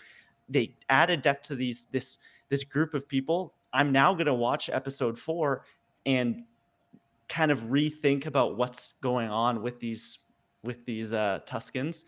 Uh, it gives me a different perspective on them, and so yeah, I think that the Tuskens as a species, as a race, peaked in the Book of Boba Fett. That is yeah, all. Yeah, that would be that's I that's rest my my choice. If if if I if I interpreted it as what you and Savannah did, Klein, that's my choice as well. Um, I'm I'm only gonna say one thing. I was in the car on the way up to Georgia watching this episode on my phone, chapter two. I don't know why I said this episode.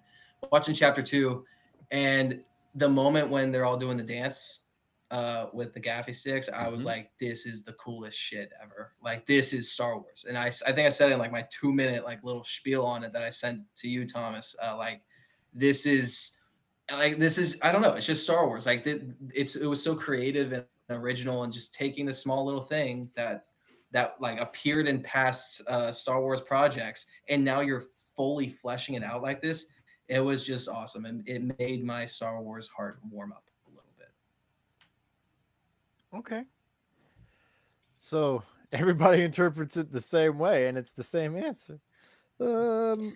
Okay, tell me how you interpret it again, Clank. Uh, Tell tell so it to me like I'm dumb. So it's like a okay, okay, okay. Thomas, Thomas, imagine the the thing is, is imagine you're dead, right? You've died. We're looking at your life on a graph.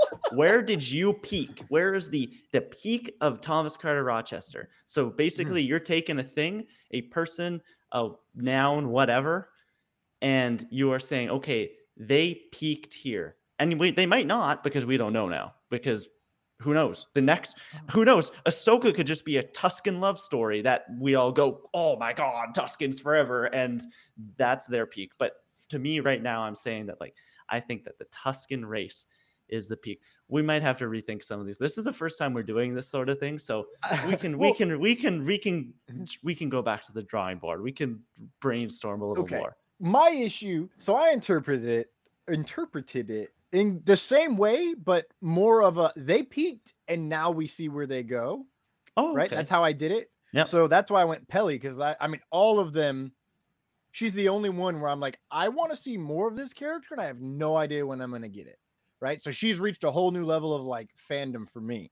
So that's how I interpreted it. Um, because all these others, I would just like to me, I'm like, oh, they didn't peak. They haven't peaked yet. They're still on the rise. Like all of these characters. okay, let me rephrase that. I could name five characters that peak in this show.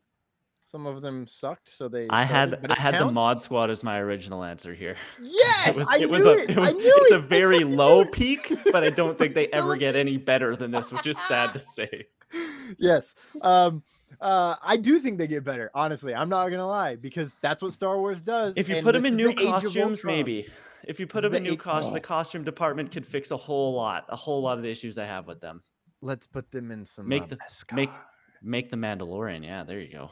M- some Ooh. yeah put them in some chainmail right little little foundlings little sons of bitches little droids of sons of dro- sons of droids i guess i don't know not sure um so that that was uh klein have you have you got That's everyone. that's everyone yeah we That's came everyone. back That 'cause is- everyone interpreted it that that's was a all of one. our that's all of our awards.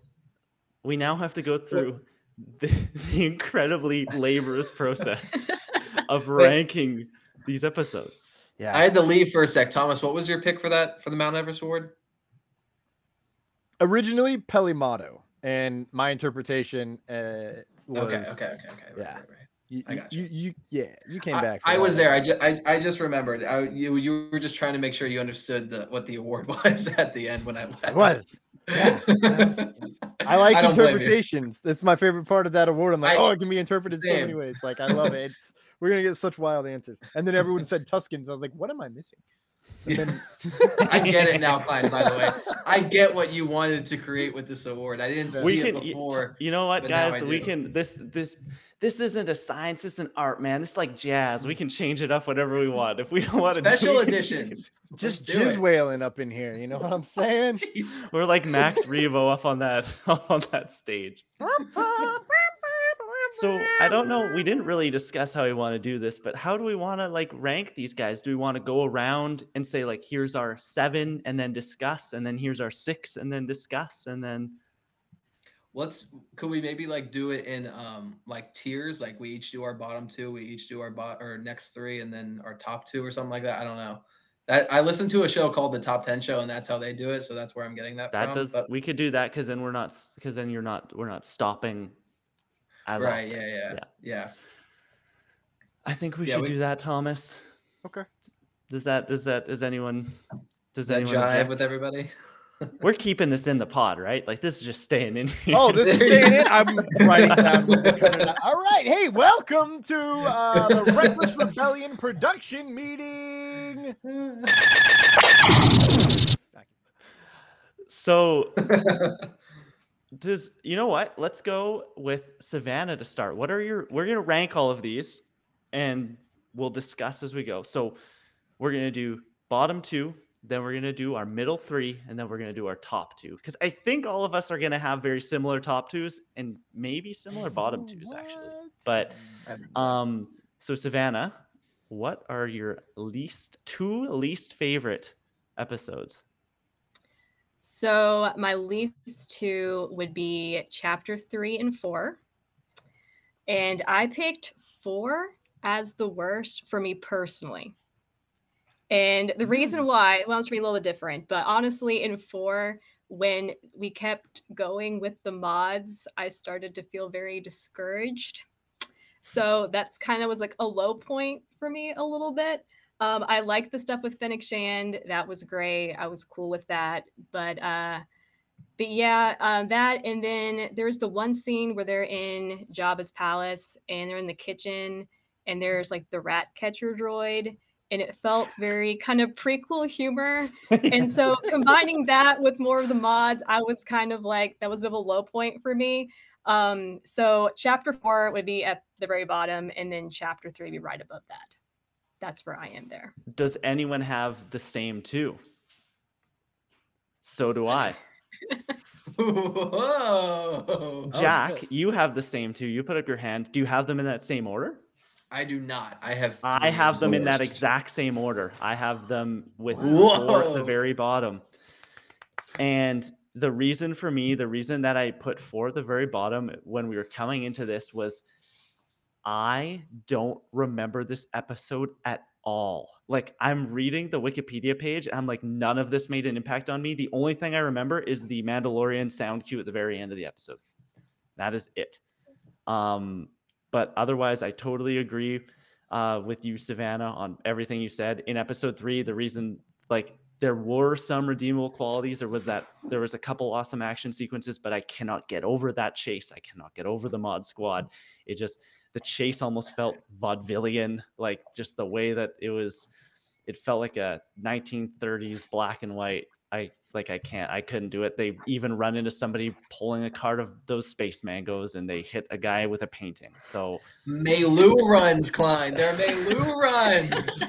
yeah, so those are my bottom two. And Jack, you said you had the same the same, Same- two, but flipped. Yeah, flipped. Yeah, three is my least favorite. The chase is the fucking worst. I I saw pictures of that on Twitter recently, and and the major domos like head tails looking at it from one perspective. They're called legs.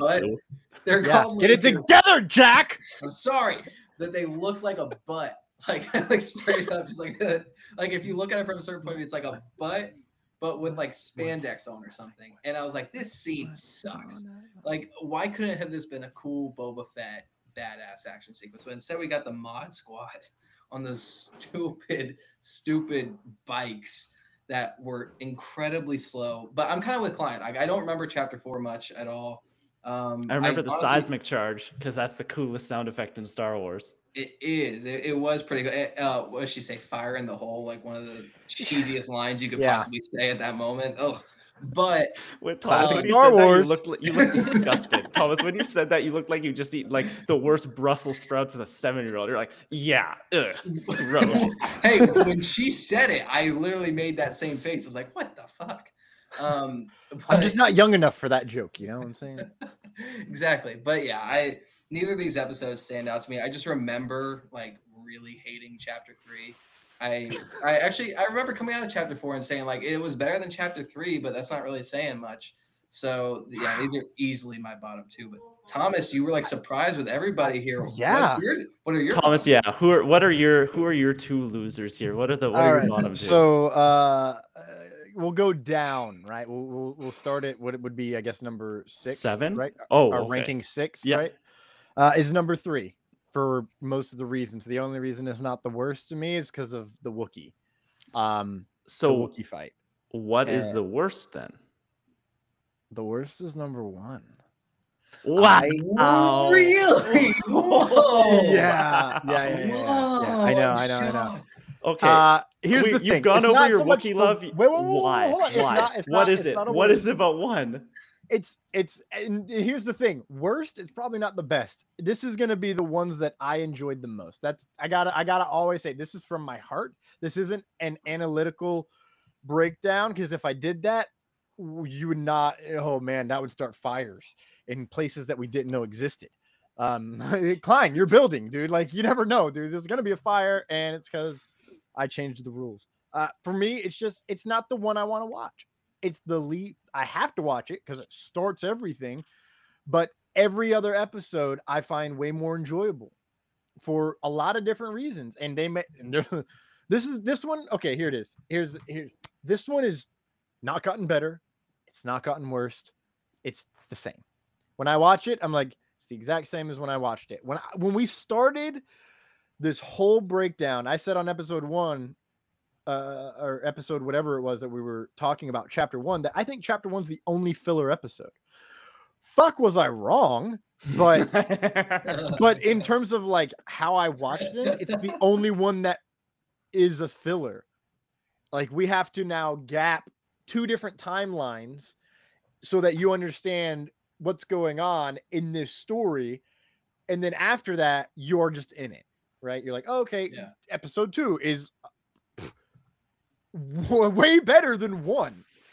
Like astronomically when they came out okay that's stupid. When they came out two was the best and one was the worst. There's only two episodes. But but until until you know a certain point in the season that's how they stayed was the top and the bottom. Um so that's me. It's just it's just not i don't i'm not as enjoyed i don't enjoy it as much. Don't know why you know? I actually, Thomas, that you said that though, like chapter one is the one I want to go back to the least. Like I, Mm-hmm. weirdly enough, I think because I hate chapter three and four so much, I'd rather watch them just to hate it on, hate on it a little bit more. Like, like, it, yeah, I'm getting into the dark side a little bit there. Like, I don't know. Chapter one was just kind of there. I mean, obviously, I don't have the same rankings as you, but it, it is kind of filler, and I. I would go back for the um, Sarlacc scene, him getting out, and kind of the beginning there. But Oh man, I forgot how. Oh yeah, Sarlacc. is so wet. yeah, It was so wet. it was impossibly wet. Oh yeah. this is next week's cl- or this week's clip again. By the way, that was so Uh, wet. no no no no Klein just we're a with these one-liners. pg podcast the It fuck was- you talking ugh. about jack You wish, Thomas. It was fun i mean that was fun i i could bleep it out if i remember Um. okay, so everyone's ranking so far. Mm. Savannah and I both had four and three. So four is number seven, three is number Mm-hmm. six. Jack had those flipped, and Thomas, you had one is your worst, mm-hmm. and three is your second next worst Yeah, okay. So number six. So now we get this is probably where we'll have the most changes, I guess. Mm-hmm. Um, the most differences. Of of course, Thomas, you've already probably you've taken one of them that we all have in this next grouping. Let's so go. this is our this is our middle three. Jack, do you want to give us your your fifth favorite, your fourth favorite, and your third favorite? You can do it. What order are you going to do it in? Your f- least favorite to most, or I'll do I'll do least to most favorite. okay? What do you think? All right, so starting us off here, we have chapter one. Um, this is where I basically, for the exact same reasons I just told to Thomas, where I was agreeing with him. Uh, love you, buddy. Um, and then the next one would be chapter seven, the finale. And the next one would be chapter two. What if I told you, Jack? I have it in exactly the same order. Let's go, Clyde! All Yep. right, I'm I actually do right here. too. so do you, same order. Savannah? Wow. I do. Yep. Yeah.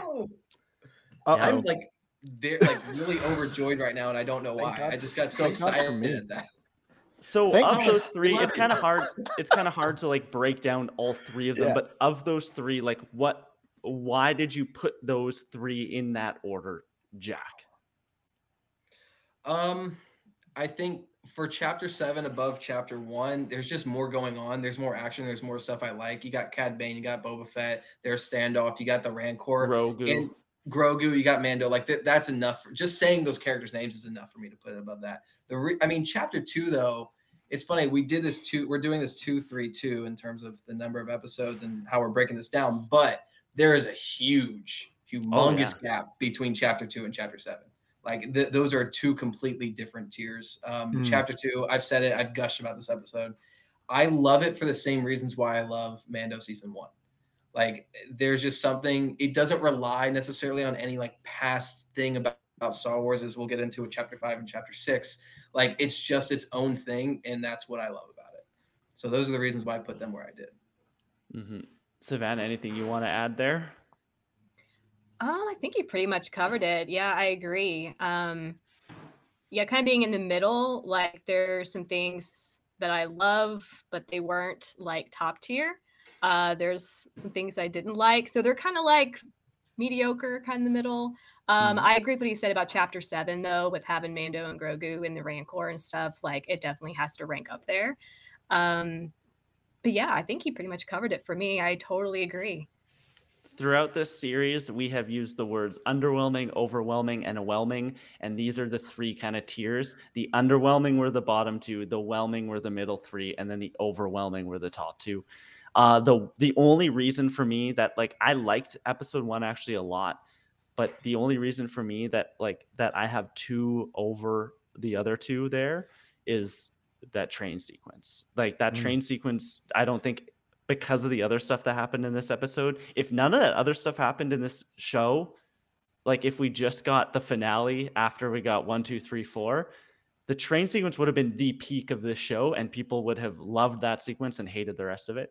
Um, but like that train sequence to me was fantastic. And and the first moment I can remember sitting down here behind the microphone and going like, wow, I have never seen that on a streamer before. I've never seen something of such high quality. And then we continue to get that in a few other instances throughout the series. Thomas, Mm. you are at a disagreement with some of us. Yeah. What are your middle three and why? Okay, are you guys ready? I'm gonna start at um Start at number. Five. Thank and you. I- Go five, was- four, three. I was just looking at my numbers. I don't have them ranked. Uh, yeah, it's episode. It's episode four. Uh, for, I mean, So there's When- the one when- that we had in our bottom two, and you Yeah. have it just above that. just Okay. above. That's So fair. same, same, same, but different. Uh, and in a totally different place too. Everybody has one and four flipped with me. It seems, which is hilarious. Uh, and really, I loved chapter four. Like, I really love chapter four. I would A lot of people actually consider it the only one where I'm. It's it's probably like the most. I don't know how to explain how whelming it feels. It's not overwhelming, and the others aren't overwhelming. You know, the next two rankings, but this one is like the most whelming of them all. The only thing that really makes me enjoy it more is the chase of the rat catcher. Actually, that's what bumped it up. I was like, you know what? this is so stupid. This is one hundred percent my thing. Like, let's It's go. perfect for you, Thomas. Yeah, and it's not annoying like 3PO being fucking 3PO, which I love 3PO, but sometimes he's a bit goddamn much, right? Yeah. Master this- Luke, Master Luke. Yeah, in this, it's just silent Boba chasing a like squirmy like yeah, rat catcher droid, and he's who's in who's clearly in over his head. He doesn't know what he's doing. He's not programmed for rats. I don't think. Um, just absolutely love that. And then you know the next one, number four. You got you know why I said uh oh guys because the next two are the same ranking two and uh, Oh, okay. seven it's seven and then it's two two is a whole tier above seven um and I almost said that seven is like overwhelming and like how much it gets me hyped but it's very whelming because of the the CGI of the Rancor that really threw me off that felt very prequels in the worst way for me is which is a vi- as a visual fan of Star Wars that was the that's the worst part of the prequels for me I can get over bad writing I can't get over CGI that they haven't updated. Disney Plus, what are you doing? Uh, but it's the, the it's not the train sequence for me for episode two. It's it's Boba ingraining himself in their culture and trying to prove his worth to them. And then the lizard LSD trip for his walkabout to go get his his gap his his his stick from the uh, what is it uh, the branch from the tree and to get his gaderffii stick and he makes it and we learn how to do it. Boy I want to cosplay one so bad just to make the damn stick. I'd probably just make the stick and have the stick you know it, it- like like a dog you just want the stick chase the stick. I'm gonna stop saying that now. Um and then it ends with you know he gets his garb and he's now one with the tribe. And that whole sequence is so polynesian so maori which is what they you know added in for boba fett and it's Temuera Morrison like ingraining like you know this is Tuskens. You know he get this specific thing from the Tuskens. And the Tuskens are a cast out tribe. They used to be sea travelers right you know one big point about uh chapter three you know we oh tatooine used to be full of water oh okay so that means Tuskens used to be, you know, you know, sailors at the very least, traveling the world, right? And now they're stranded in the desert, an endless desert. That's a total bummer. And uh we find, you know, we, we end up finding out how important the Tusken culture really is to Boba Fett. And it's just be and what I love the most about it is how important the Maori culture is to Temuera Morrison and how they were able to Absolutely. create this just syner- synergy between the two in a really interesting way and take you know a, a culture very similar to Polynesians and Aborigines and give it a boost up like they did with the Tuskens and you know did the Tuskens peak not to me because I don't think we're done seeing Tuskens where's that Tusken Jedi I'm Somebody still just- mentioned it once, I'm I'm I'm still here for it. basking in the glory of me calling the Tuskens' fate like episodes before it happened. Yeah, literally the, the that week you're like, yeah, I think they're gonna die after this episode. I don't know, they just feel too good to be true. And I was like, don't do that to me, Klein. Uh, that might be why chapter three is so low. Actually, I don't like watching them die. Yeah, hundred percent. look- so I, hang on. I, don't- I don't want to be that asshole, but like I kind of thought the same thing too, Klein. It's just not recorded because you know I wasn't on the podcast that you week. just gotta but you just gotta put your takes on record, man. And then I you get know, to I back, then you get to say whether you're right or wrong. I hate to be that asshole. Like I predicted that the Cubs were finally going to break the curse and win the World Series in 2016. But um, yeah, Did I you just tweet about it? Did you keep the receipt? And it I did. didn't happen. No, you did. I didn't because I hate the Cubs, uh, my least favorite team, maybe in all sports because I'm a Cardinals fan. Sorry, not sorry. Uh, but I'm most interested in this, guys. Savannah and Klein have the exact same rankings right now. I don't think how we're gonna this have the gonna same go? top two. I don't think so. I don't think so either. Because Klein, I kind of know where you're going. Savannah, what are your top two here? All right, my top two. And I kind of went back and forth on this a little bit, but in the end, I mean, I had to go like chapter five and then chapter six on top. So, So chapter five's your number one, or chapter uh, two? oh, or chapter, si- six. Chapter, six, is your number, one, and then chapter five below it. And do do you, does ahead, anyone else have this? Does anyone else have the same order? I do. Yes, Thomas, we're together, buddy. Hey, we're all together now. got Klein's right. the outcast. Look at I me. I'm not not. the for once. Go ahead, Savannah. What what Yeah. is it about? I mean, we've waxed poetic about these two episodes, but what is we it have. these- I don't know there's what else there is to say. I mean, they're just like peak live action Star Wars for me since the original trilogy. Um, I love them both. I know probably for you, the pod racing is why it probably puts it over the top for you. But I also love that. But uh, Luke and Ahsoka is what put Chapter Six on the top for me.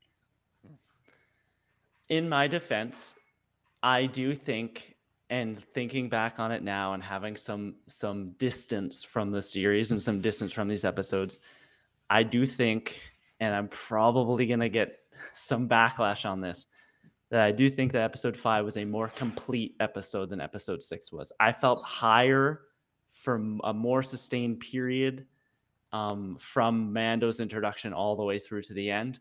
I, you could make a case for episode six with that same thing because you get Cad Bane almost immediately and it like runs all the way through. Um, but for me, I thought that it was there was no downtime, there was nothing, there was no me watching this, even though how cool they were, the spider droids building the temple and all that.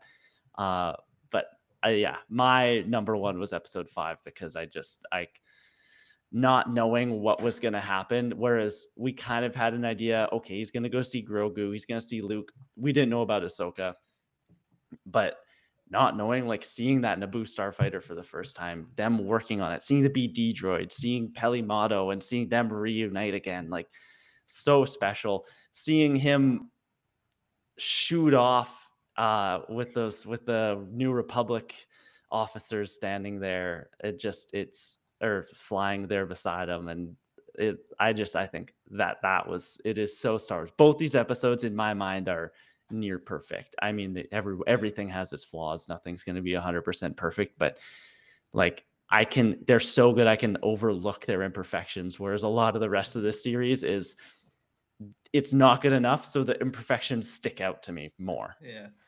Well, don't tell David that Back to the Future is not a perfect movie. Um, let's just make that clear. They get a little mad. Um, I actually agree with you, Klein. I kind of think Chapter Five is the better episode overall, and I think it's for the reasons that you kind of described. Um, I mean, my favorite's still Chapter Six because we're doing our favorite rankings, not what we think is best.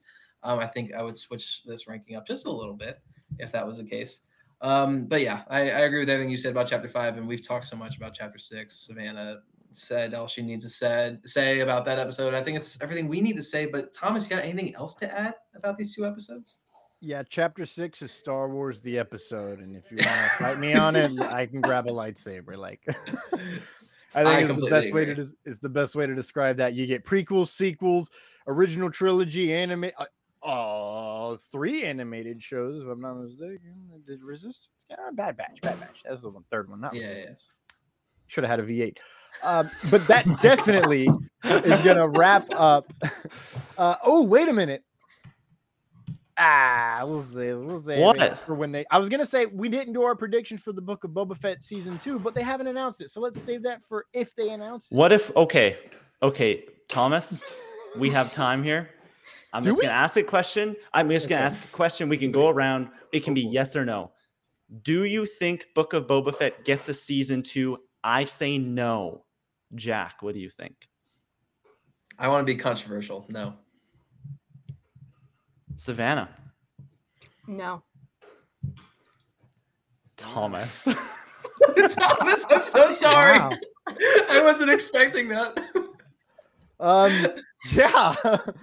do do I? And it's only because they set it up the story. Like Boba Fett does not feel wrapped up. This story does not wrapped up at all. I just think they can do that in Mando. I don't think they need to give him his own show again. I But think Mando Disney's flew little off bit into the distance. Like They oh, usually can announce you- season two before season one is over. Yeah, I was waiting for this show to end with a stinger where it was like Mando will return, or like like like we got at the end of Loki, and we didn't get that. Yeah. We still haven't. Hmm. I think this is kind of where Disney might go. You know, they're usually obviously they trust Kevin Feige and Marvel, but and I think Star Wars they're kind of just like Jon Favreau, Dave Filoni. You guys have done such an incredible job so far. with everything. I mean, Dave with all the animated stuff, and now coming in with Jon Favreau to do live action. They're like, you know, we trust you, and I think this might be the little bit of a like, well, the reaction to this was very divisive. Maybe we change course, maybe we don't. I don't know. I, I could absolutely see a world where they do a season two. Then let me ask you guys a question. When WandaVision finale premiered, what did it say on Disney Plus? Did it say season finale or series finale? That's a great question. Do you know the I answer? have I have no idea. I'm pretty damn sure it said series finale because I remember seeing that and going, "Oh," and people were like, "Oh my god, it's confirmed!" And I'm like, "Guys, it's called Wanda Vision. There's no way they can continue Wanda Vision and call it like they can continue the story. You can't call it Wanda Vision because that's not exactly what it'll be. You're not Yeah. seeing the world through Wanda's eyes, right? So, in this on Disney Plus, it says season finale. I just And don't we'll think they find made out- up their mind yet, though. We'll I find think that out might with be the Kenobi. thing. We'll find out with Kenobi. We- Yeah, probably. I, dude. Uh, actually, no. We'll get into it. I have complaints about Lucasfilm, but we'll get into it. I just Okay. wanted to I just wanted to ask I wanted to ask Yeah, the I like question because It's a good we are we are putting a bow. This might be the last time we ever talk about all of this, right? Whoa, We're putting a bow crazy. on Book of Boba Fett. Like it's been seven weeks in the in the making. It's the age of Ultron of the Disney Plus Star Wars. Think about that, considering it's only the second series in this franchise on Disney. I I don't I don't know how much better this is gonna get with time though. This is my only thing. Yeah, Okay. the Mod Squad's gonna turn out to be like the greatest Star Wars characters of all time. yeah, yeah. Somebody clip that. Um, and now we're gonna send it over to baby Jack Jack for the Rebel Report. News, news, news news news news news news news news news news news news. All right, guys. Actor Ray Stevenson, known for his role in Vikings, has been cast as an admiral for the upcoming Ahsoka series. However, he will not be playing Grand Admiral Thrawn, who will be the show's main villain. Ray Stevenson previously voiced Gar Saxon in both the Clone Wars and Star Wars Rebels. The High Republic Star Wars series is set to begin filming this June. Yeah, that's right, folks. The High Republic Star Wars series. I know Thomas is freaking out, even though I can't see him right now because I have this pulled up. Um, unfortunately, this is still just a rumored show because Lucasfilm can't get their shit together and have a normal marketing strategy, for Christ's sake. Sorry. Um, finally, Wow. well, finally, Shots fired. finally, before we get into Obi Wan Kenobi stuff, uh, the cinematic trailer for Star Wars: The Old Republic's new expansion, Legacy of the Sith, released on Twitter yesterday. I literally know nothing about this besides the fact that the Old Republic cinematics are breathtaking. So, guys, actually, I think we can just go straight to Klein, maybe on that last bit of news. What do you What do you want to talk about here, Klein? Oh man, I know nothing about the Old Republic other than the cinematics are cool as well. But I, it's but what I do know. What I do know is that like this is, I think, the last expansion. It's like the Star Wars MMO, mm, like World of Warcraft for Star Wars. Uh, not my sort of thing, but I do know people really like it. Uh, and yeah, I think this is it for it. It's been 10 years that this thing's been going on. And I honestly am just sad because every year, every six months since this game came out, we've gotten these insane cinematics that, that are, I just kind of want them to like give, I think Blur Studios is the animation studio that does these, just give them a dump truck of money and say, make a, make a Star Wars show. Mm-hmm. Mm-hmm. Mm-hmm. Mm-hmm. An animated show. That's what I'm saying. mhm, Yeah, yeah. mhm. I'm saying give to take it to these this animated studio and say, I don't care what story you tell, just make something as beautiful as this. No, fuck that. Make Knights of the Old Republic. They're doing that. It's called the High Republic now, though. Okay. I don't think that one's animated. No, it's not. But that's the idea: is that the the Old Republic isn't isn't technically canon anymore. The Old Republic is thousands of years before the before where we're at currently, and the High Republic is only hundreds of years before. the Okay, so they haven't confirmed that it's canon. Thank you. That is the technicality that I will take as a victory. I do want to touch on that the High Republic Netflix se- or not Netflix series, the High Republic uh series. Well, no, I, I said High Republic Netflix series because they keep comparing it to the it's this is the Stranger Stranger Thingsy Things. one. Yeah. Yeah, um fair. they did I wrote a story yesterday for the direct.com again for the people in the back that's the direct.com um, about some casting information for that show. Uh, apparently, some casting like calls Mhm. leaked, and it does feel from those casting calls this like they are trying to do stranger things in space they are casting for young teenagers Mhm. uh, 12 to 14 i thought it was really cool that they're casting one of the characters specifically says um oh a non-binary character so i think that's very cool because representation Yeah. matters guys um High Republic, Thomas. I know. I yeah. Yeah, I was just I'm trying to remember their names. There's a uh, there are two non-binary characters that are siblings or spawns of each other. It's confusing. There was talk. I don't know the High Republic all that well because I have not taken the dive into the literary world like some of the people on this podcast. But there was talk when they announced, or not when they announced the series, when the series first was reported very, like very recently, that there was names being thrown out that I didn't know the names of, but those names are not the names on these casting calls. So it doesn't look like that is going to be anything tied to what we've seen before. Mm, okay, okay. Mhm, okay. mhm. The non-binary character, I think his Gotcha. name was Faye. There was like Faye, Wyatt. Uh, I forget the other two, but yeah, they are they're casting I for like kind of name Wyatt. young, twelve to fourteen year olds, and then they're also casting for a male like thirty to forties who will likely be some sort one of too. guiding figure. Mm. S- The Hopper Yeah. of this show. Savannah, what do you've think about all Stranger this? Things. So yeah, I'm a hopper. I'm a bad Star Wars fan. I don't know much about the literary stuff or the High Republic, but the fact that the pitch is Stranger Things and Star Wars, I'm 100% in. Sounds fantastic.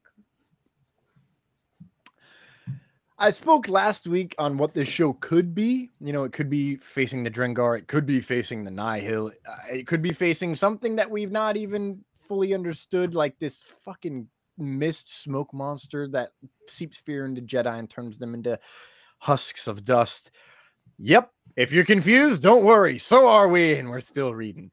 Uh, so it could be all of those things, but they're focusing on these younger folks. You know, that Stranger Things in space. Um, the rumor that I've seen is that they are not just oh, it's not just in the High Republic, they're Padawans in the High Republic, which is kind of Mm. Honestly the whole fucking point of doing anything in the High Republic is to be in the height of the jet, the peak, the Mount Everest award of the Jedi. To tie it back into this week's episode, 100% is my favorite thing. I'm listening to a new book, Midnight Horizon by Daniel Jose Daniel Jose Older. I think I pronounced that right with the right inflections. Um, but I'm in obviously I'm here for the High Republic. I'm just ready to see what it's gonna be. Give it to me for frack's sake.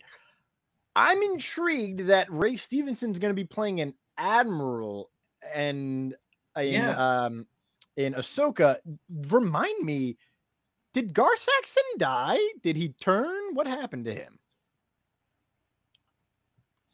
He He, died. died. Did he die? Uh, yeah. Oh. Oh. Oh. Oh. Uh, uh, Sabine Wren's mom killed him because they got into that duel. She defeated him, and then she let him live. And then I guess he pulled out his blaster, and uh, Hmm. what's her name? Ursa Wren was like, Yes. uh, uh Yep. and saved her.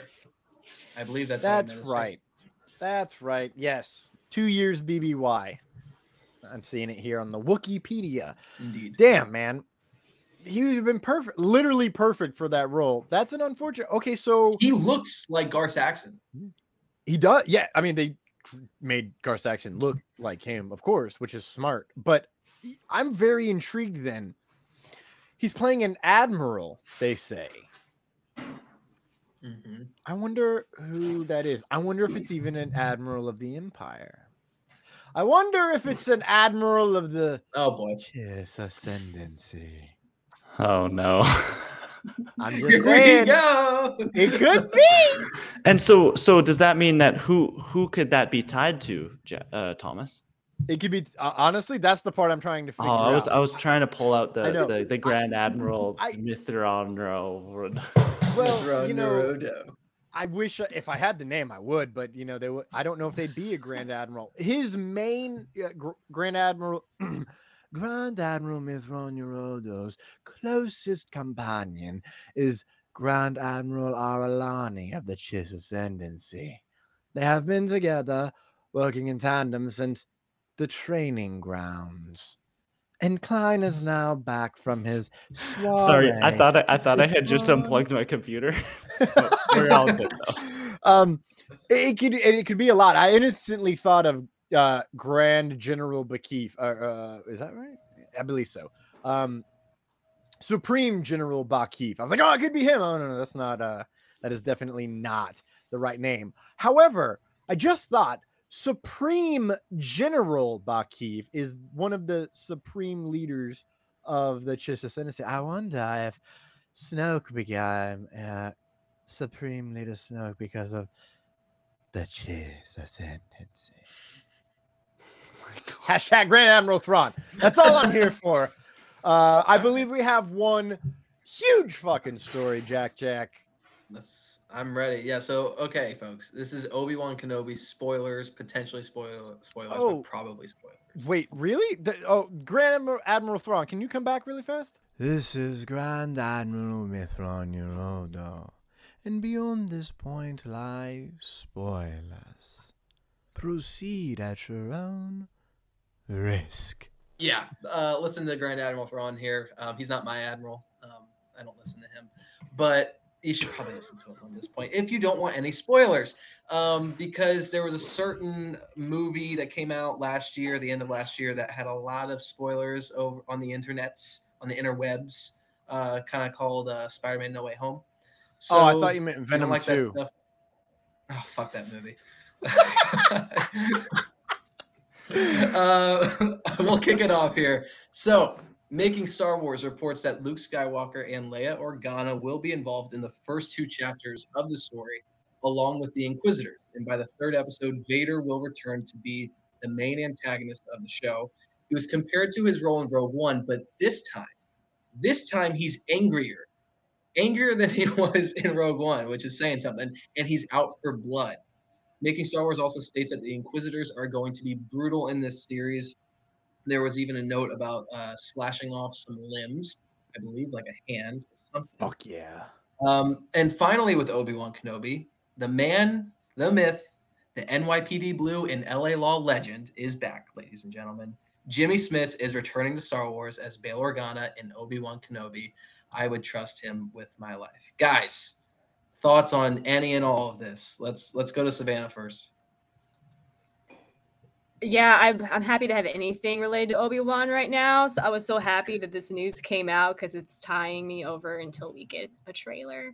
Um, love that Jimmy Smits is coming back as Bail Organa. I kind of anticipated that since there was those reports like a couple months ago about Leia being kind of like central to the plot. So I'm happy about that. I'm glad to see kind of Obi Wan and Bail Organa have a little reunion um, and to kind of we're living like in the revival of the prequels right now, and I'm I'm kind of good Seriously. with it. So I like that, and then I am so excited about live action Inquisitors. Like it's going to be amazing. So yeah, I'm I think I am just as excited to see that as I am to see Hayden Christensen coming back. I think the idea of Inquisitors is one of the coolest Star Wars things that probably the least amount of Star Wars fans have experienced, and that makes me very upset. Like I like I think that So true. so many people are going to be blown away with this idea of like, wait, like Jedi killers, like these like these- Yeah. this trained force that was literally just Mhm. out there to kill the remnants of the Jedi. Like that's so cool. I do want to ask a question, and I might this I might sound so dumb here. At what point does Vader or Anakin know that Padme had the kids? Um, I don't think anybody knows. Oh, I do, I do, I do, I do. Jack. Do you? I do. Um, I was uh, so, it, well, okay. Well, I do, but I don't because what they've kind of been doing with Star Wars comics is that they're backtracking a little bit. They're the changing things up in these live action shows. Um, but in Star Wars comics, there is a moment where Vader finds out who the rebel was that blew up the Death Star. And Boba, it's Boba Fett who tells him, and Boba Fett has a name. He's like, I have nothing but a name, and he says Luke Skywalker. And he's dismissed, and Vader's just standing there, and the glass in front of him cracks through the Force, and it's a great moment because it's like, holy fuck, this is huge for Vader. And I think that's when he's supposed to find out. But again, they've changed stuff with the comics before already, so they could change it again. But that is my one worry, Klein. It's like if he if we are saying that's canon and like if he finds out about the kids here, it could maybe mess with the original trilogy timeline. I don't think he's gonna find Mm. out about them. I think he'll See, I, I, that's Go to me, but to me though, here this this angrier Rogue One or angrier than Rogue One Vader, to me, that could be the impetus to him being that angrier Rogue One Vader. This could be the wait, Mhm. I find out about these kids. Obi Wan is one alive and is two hiding them from me.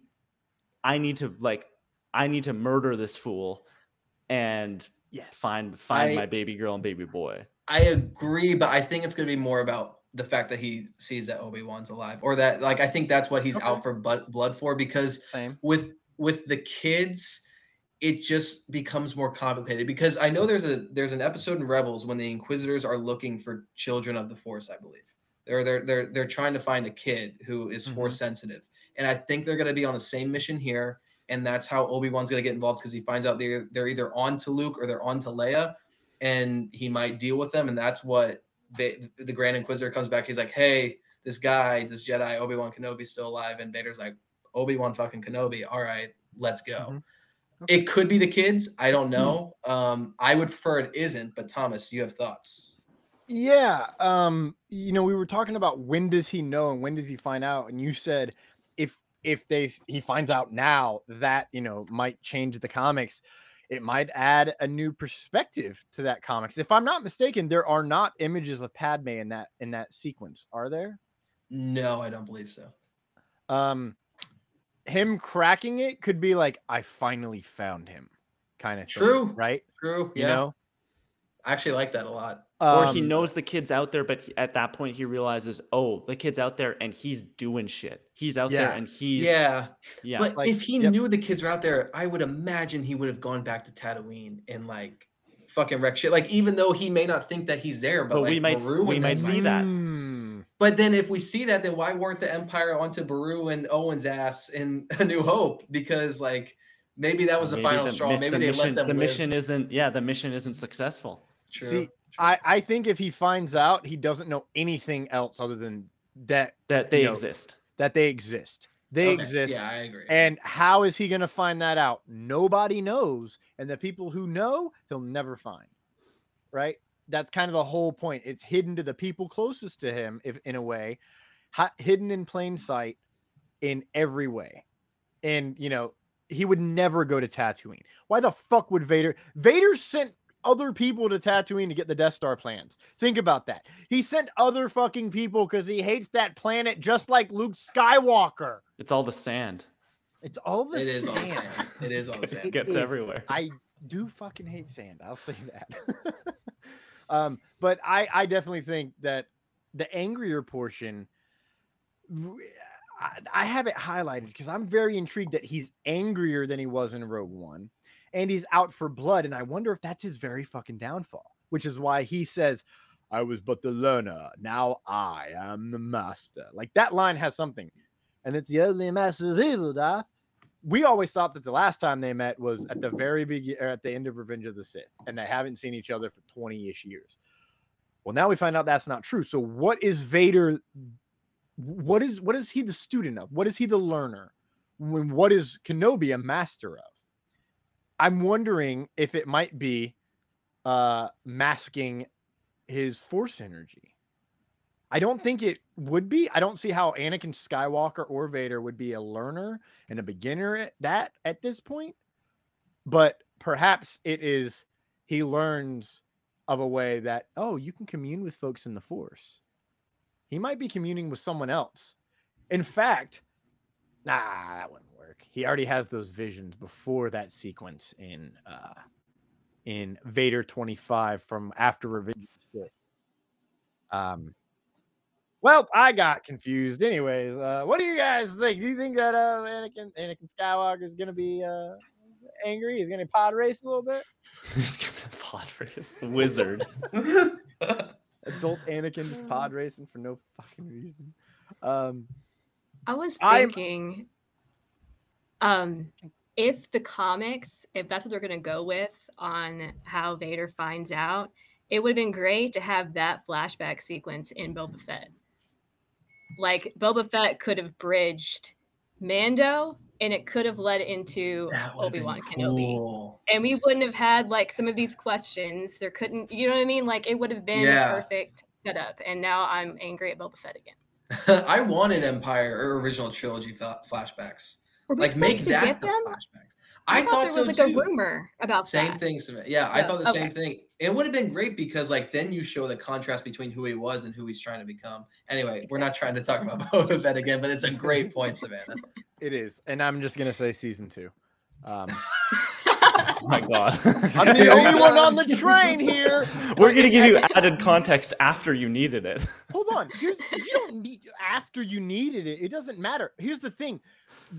If people, uh, if in Obi Wan Kenobi, Vader finds out that Luke and Leia exist, people are going to be like, "Well, why didn't he chase them down?" Well, they go look in the comics; they'll be fine. Folks like my father, he'll just find out when they show it in Book of Boba Fett season two, and he'll be like, "Oh wow, that's cool. It's cool that they did that." And I was like, "Yeah, you know where that fucking came from? The goddamn comics. Read something." Anyways, Directed I'm by. Robert Rodriguez. Directed by Robert Rodriguez. Written by Aaron Isaac. Um, I, Isaac. Um, I I truly do think that you know they gave us Luke Skywalker in season one. Why not give us, you know, Darth Vader in season two? I highly doubt we'd get a genuine straight up flashback, but Hayden Christensen's back, so fuck it. Why not? Just put Hayden in everything. Just, put Hayden in th- everything. That his instead of think it through for Cobb Vanth, it, his is I hate sand. Just just put him in there. I really want to see him on like a sandy ass planet somewhere. Oh my god, just imagine Hayden Christensen talking to Rey Skywalker on Tatooine and he sits down and he goes, "Ch- you know, and he's just like, "Ah, What's your I'm so name?" happy I can't feel this sand." It's like, "Oh, I've always loved sand." Really? It's coarse, grainy, it gets everywhere. How can you like sand? I don't know. I've always had it. It's like, "Huh. Okay." And that's how, and right then and there, we see that's why Rey is the real chosen one. Boom. You're welcome, Disney. Want to see my yellow lightsaber? N- Uh, That was a cool lightsaber. I It was very that cool lightsaber, My favorite lightsabers of all time, if I'm being honest. Yeah. Uh, Jack Jack. oh yes, yes, kids. MLA, APA, Chicago, whatever it may be. Make sure to cite your sources. And what was our source? thedirect.com. If you want to know Sorry, all what the was latest. that? What was that again, Jack? Oh, Say it oh, one more oh, time. I'm so sorry for the people, in the back. For the people in the back, I apologize. That's thedirect.com. If you want to know all the latest about the Star Wars universe and the MCU and the DCU, EU, whatever the fuck it is, I don't know. It's Xbox. the DCEU. God damn it, Jack. I'm sorry, okay? That thing is confusing as shit, but I'm excited for the Batman. I won't get Klein started on that. Make sure to go check out thedirect.com and always cite your sources, kids. Always cite your sources or it's punishable by death. You can find the Reckless Rebellion on Twitter at Reckless Rebels. That's where we're at. You can also, as you, I'm sure you found out now, find our podcast on Apple, Spotify, or Anchor. Um, Savannah, where can everyone find you on social media? Can find me on Twitter at Disney Arc Savvy. Easy, Jack Jack. You can find me on Twitter at Jack Pues, P U E S, all one word, where I'm talking about all this geek shit, and especially, especially the Batman in the next two weeks or so. Mm. Kleino. I'm at the Kleinfelt on everything. It's the word the, then K L E I N F E L T. Also, me, Jack, and Savannah all right at the direct.com. So go over there. That's why we've been mentioning it this whole time. So go over there, check out everything. No, we just Um, really love the website. We really like we- they do some great stuff. That that Liam Crowley guy, he's got some he's got some good words between his head. that Boston guy. Uh, it's gonna, I w- when he comes on, he better be wearing a fucking sweater. That's all I'm saying. Like, Dude, a turtleneck, man. This he's been rocking the He- turtleneck. yeah, he rocks it really well. um, you can find all of my links at linktree.com forward slash TC Rochester Act. That's T C R O C H E S T E R A C T. That was fast. You could slow it down in post. Uh, that's also my Twitter if you want to follow me on there. Sometimes I make jokes. Sometimes I say something stupid. Sometimes I open up my heart. Hard to say what's going to happen on any given moment. We toe the line of balance. Um, if you can't get enough Star Wars talk, because let's be honest, who the hell can? Then I'm going to recommend Return of the Pod, Fat Man Beyond. You can find those wherever you find your podcast. And Boba's Weekly Bounty. That's hosted by Nerd Culture over on Facebook. And of course, check out our friends at the Direct Podcast, hosted by Matt Rimke and Liam Crowley. Again, for the people in the back, that's the Direct Podcast. Klein, do you have any? Uh, excuse me. Do it. Oh man, I didn't update this at all. That's unfortunate. I normally have the guest. Savannah, do you have any recommendations for the audience? Um, yeah, actually, I've been on a binge of this old documentary on HBO Max, all about the history of cinema. And I love all like old movie stuff. But they have a doc on the 70s and they do a deep dive into Star Wars. And they've got Jon Favreau talking about Star Wars. And it's pretty fantastic. But it's, it's the 70s on HBO Max. If you love Star Wars, you got to see it. Hell yeah. Never Cool. heard of this thing. Oh my god, yes. Why it does every promoting decade of cinema and it's it's so great it has like all the best directors kind of giving their experiences and talking about the first time seeing movies so it, it's it's really great Holy shit. i've like That watched sounds them all like two days it's great That's the best recommendation I think we've got on this podcast. HBO far. Max. Why aren't you promoting this? Yeah. That's the problem with all these streamers is they have so much content and so many great things just get buried. Mm-hmm. What's going on outside of Book of Boba Fett and Peacemaker? I have no idea. Hundred percent. I concur. That oh the the new Pam and uh, Tommy show. oh, I'm watching that. I watched that today. I, I forgot I was watching that. Same. Did the new episode come out today? it did. Hell It's- yeah! I'm gonna go watch last week's and this week's. Um, Klein, Last what week's is your recommendation for the world? I have two. Um, number one, Jack and Thomas have have probably heard me raving about this um, over the last little bit. In the last week or so, I have been introduced to the world of the I'm going to call it the Matt Reeves Apes trilogy, but even though he only directed two of them, I've just finished Dawn of the Planet of the Apes. I'm watching those movies for the first time, and oh my god, they're incredible! I don't understand why people don't talk about them more. Like Oh, Dawn of the Planet of the Apes Mm. might be one of the best science fiction movies I've ever seen. It's so good. Um, and then number two, I've just had a great revelatory week in cinema. Uh, number two, I was introduced to what I decided today is one of my top 20 movies of all time. My beautiful fiance sat me down on Valentine's Day and showed me the movie Clueless for the first time. And oh my God. Oh my God, guys. like, I don't even know what to say. Like it, it's it's quite incredible. The soundtrack's amazing. Alicia Mm. Silverstone's great. Brittany Murphy, God rest her soul. Like it is so good. It's so good. And go watch Clueless. I mean, I don't know how much Paul Rudd! Paul Rudd, yes. Paul Rudd. Paul Rudd with I know a lot of people say he doesn't age. He looks significantly younger in Clueless, Mhm. but he has those are if we're doing Apex Mountain, we're doing Mount Everest award for Paul Rudd. Those are the best Paul Rudd's eyes have ever looked. He is he is quote unquote dreamy in that movie and does not know how to make a sandwich. Watch that movie again and watch him make his sandwich. It's it's something it, it's almost disgusting. He takes okay. Sidebar. He takes bread.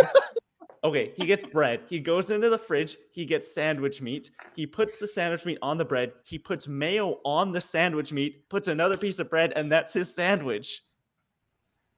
California sandwich, bro. It's, it's a thing. meat and mayo, and the mayo wasn't even on the bread. It was on the meat. Who does that? That's like putting milk in the bowl before you put the cereal in. I know people that do Okay. that. Well, anyways, those are my two recommendations. The apes, the apes movies, which are absolutely incredible, uh, and then that Clueless, which is I can't believe it wasn't introduced in my life before. Klein, I saw that movie when it came out, like, because I wasn't, I w- it was one of the first movies I ever remember watching in that house that we had just moved into. And holy shit, if Alicia uh, Alicia Silverstone didn't steal my fucking heart in that full on yellow plaid, right? I need a full dude suit of that yellow plaid. Like that is that's chef's kiss. It's brilliant. Yellow is one of my favorite colors. I rock it well. Um, Jack, Jack, what about you? What recommendations for the audience do you have? Guys, I li- I never thought I would say this. I took my headphones out of my ears because I didn't want Clueless to be spoiled for. Oh, really? So- Wow. I, so here's the thing. I'm very ashamed. Um, my fiance, my beautiful fiance, uh, Alana, tried to get me to watch Clueless. She was making me watch a lot of like rom coms that I hadn't seen before that are very like big famous ones, like uh, Ten Things I Hate About You, um, or How to Lose a Guy in Ten Days. A lot of ten stuff. Um, so she wanted me to sit down and watch Clueless, and I was like, no, I've had enough of these rom coms. I'm done. I'm over it. I don't want it anymore. She's like, no, Jack, you're really gonna like this one. It's Paul Rudd. Come on. I was like, no, absolutely not. You're really gonna like it. And yeah, since uh, since then, I've heard more from her about how much I'm gonna love it, and now Klein's saying all this. So I guess my recommendation is listen to your loved ones. They know you. They They, know really, you, Jeff. really do love you. They want the best for you, and they just want you to watch Clueless. So I guess I'm stealing Klein's a little. Watch Clueless. Listen to your loved ones. That's that's my recommendation. That's adorable. I can't top that. Um, so don't die. That's my recommendation. I think that's a good one. we'll round it up. Like, you know, listen to your loved ones, don't die. I think that's great. I did bring up my Batman dream here. I woke up yesterday with a panic attack thinking I was gonna die before I see the Batman. You know, we, we you woke up in a panic yesterday. I woke up in a panic today. You know, it's just full moons. Am I right? Yeah, it's dude, Gatorade's in retrograde, right? Get, oh my god. Yeah, it's 100% in retrograde. It's in retrograderade. You know what I'm saying? Uh Savannah, thank you so much for joining us again. First repeat, Madam Rebellion, if you will. Is what you're supposed to call the first lady of stuff, right? Madam think so. Rebel. I'll, I'm gonna own it. I like it. Madam that's Rebellion. We should get her a name tag. Let's do it. uh, add to budget name tag. Cool. We have a budget? no. Oh yeah. Add to budget. Make one first. Okay. Right. Right. Right. Uh, we've reached the end of the episode. Remember, the force is your ally and a powerful ally. It is. We have spoken. Get some twin sunlight and stay hydrated. This was podcasting. Yippee!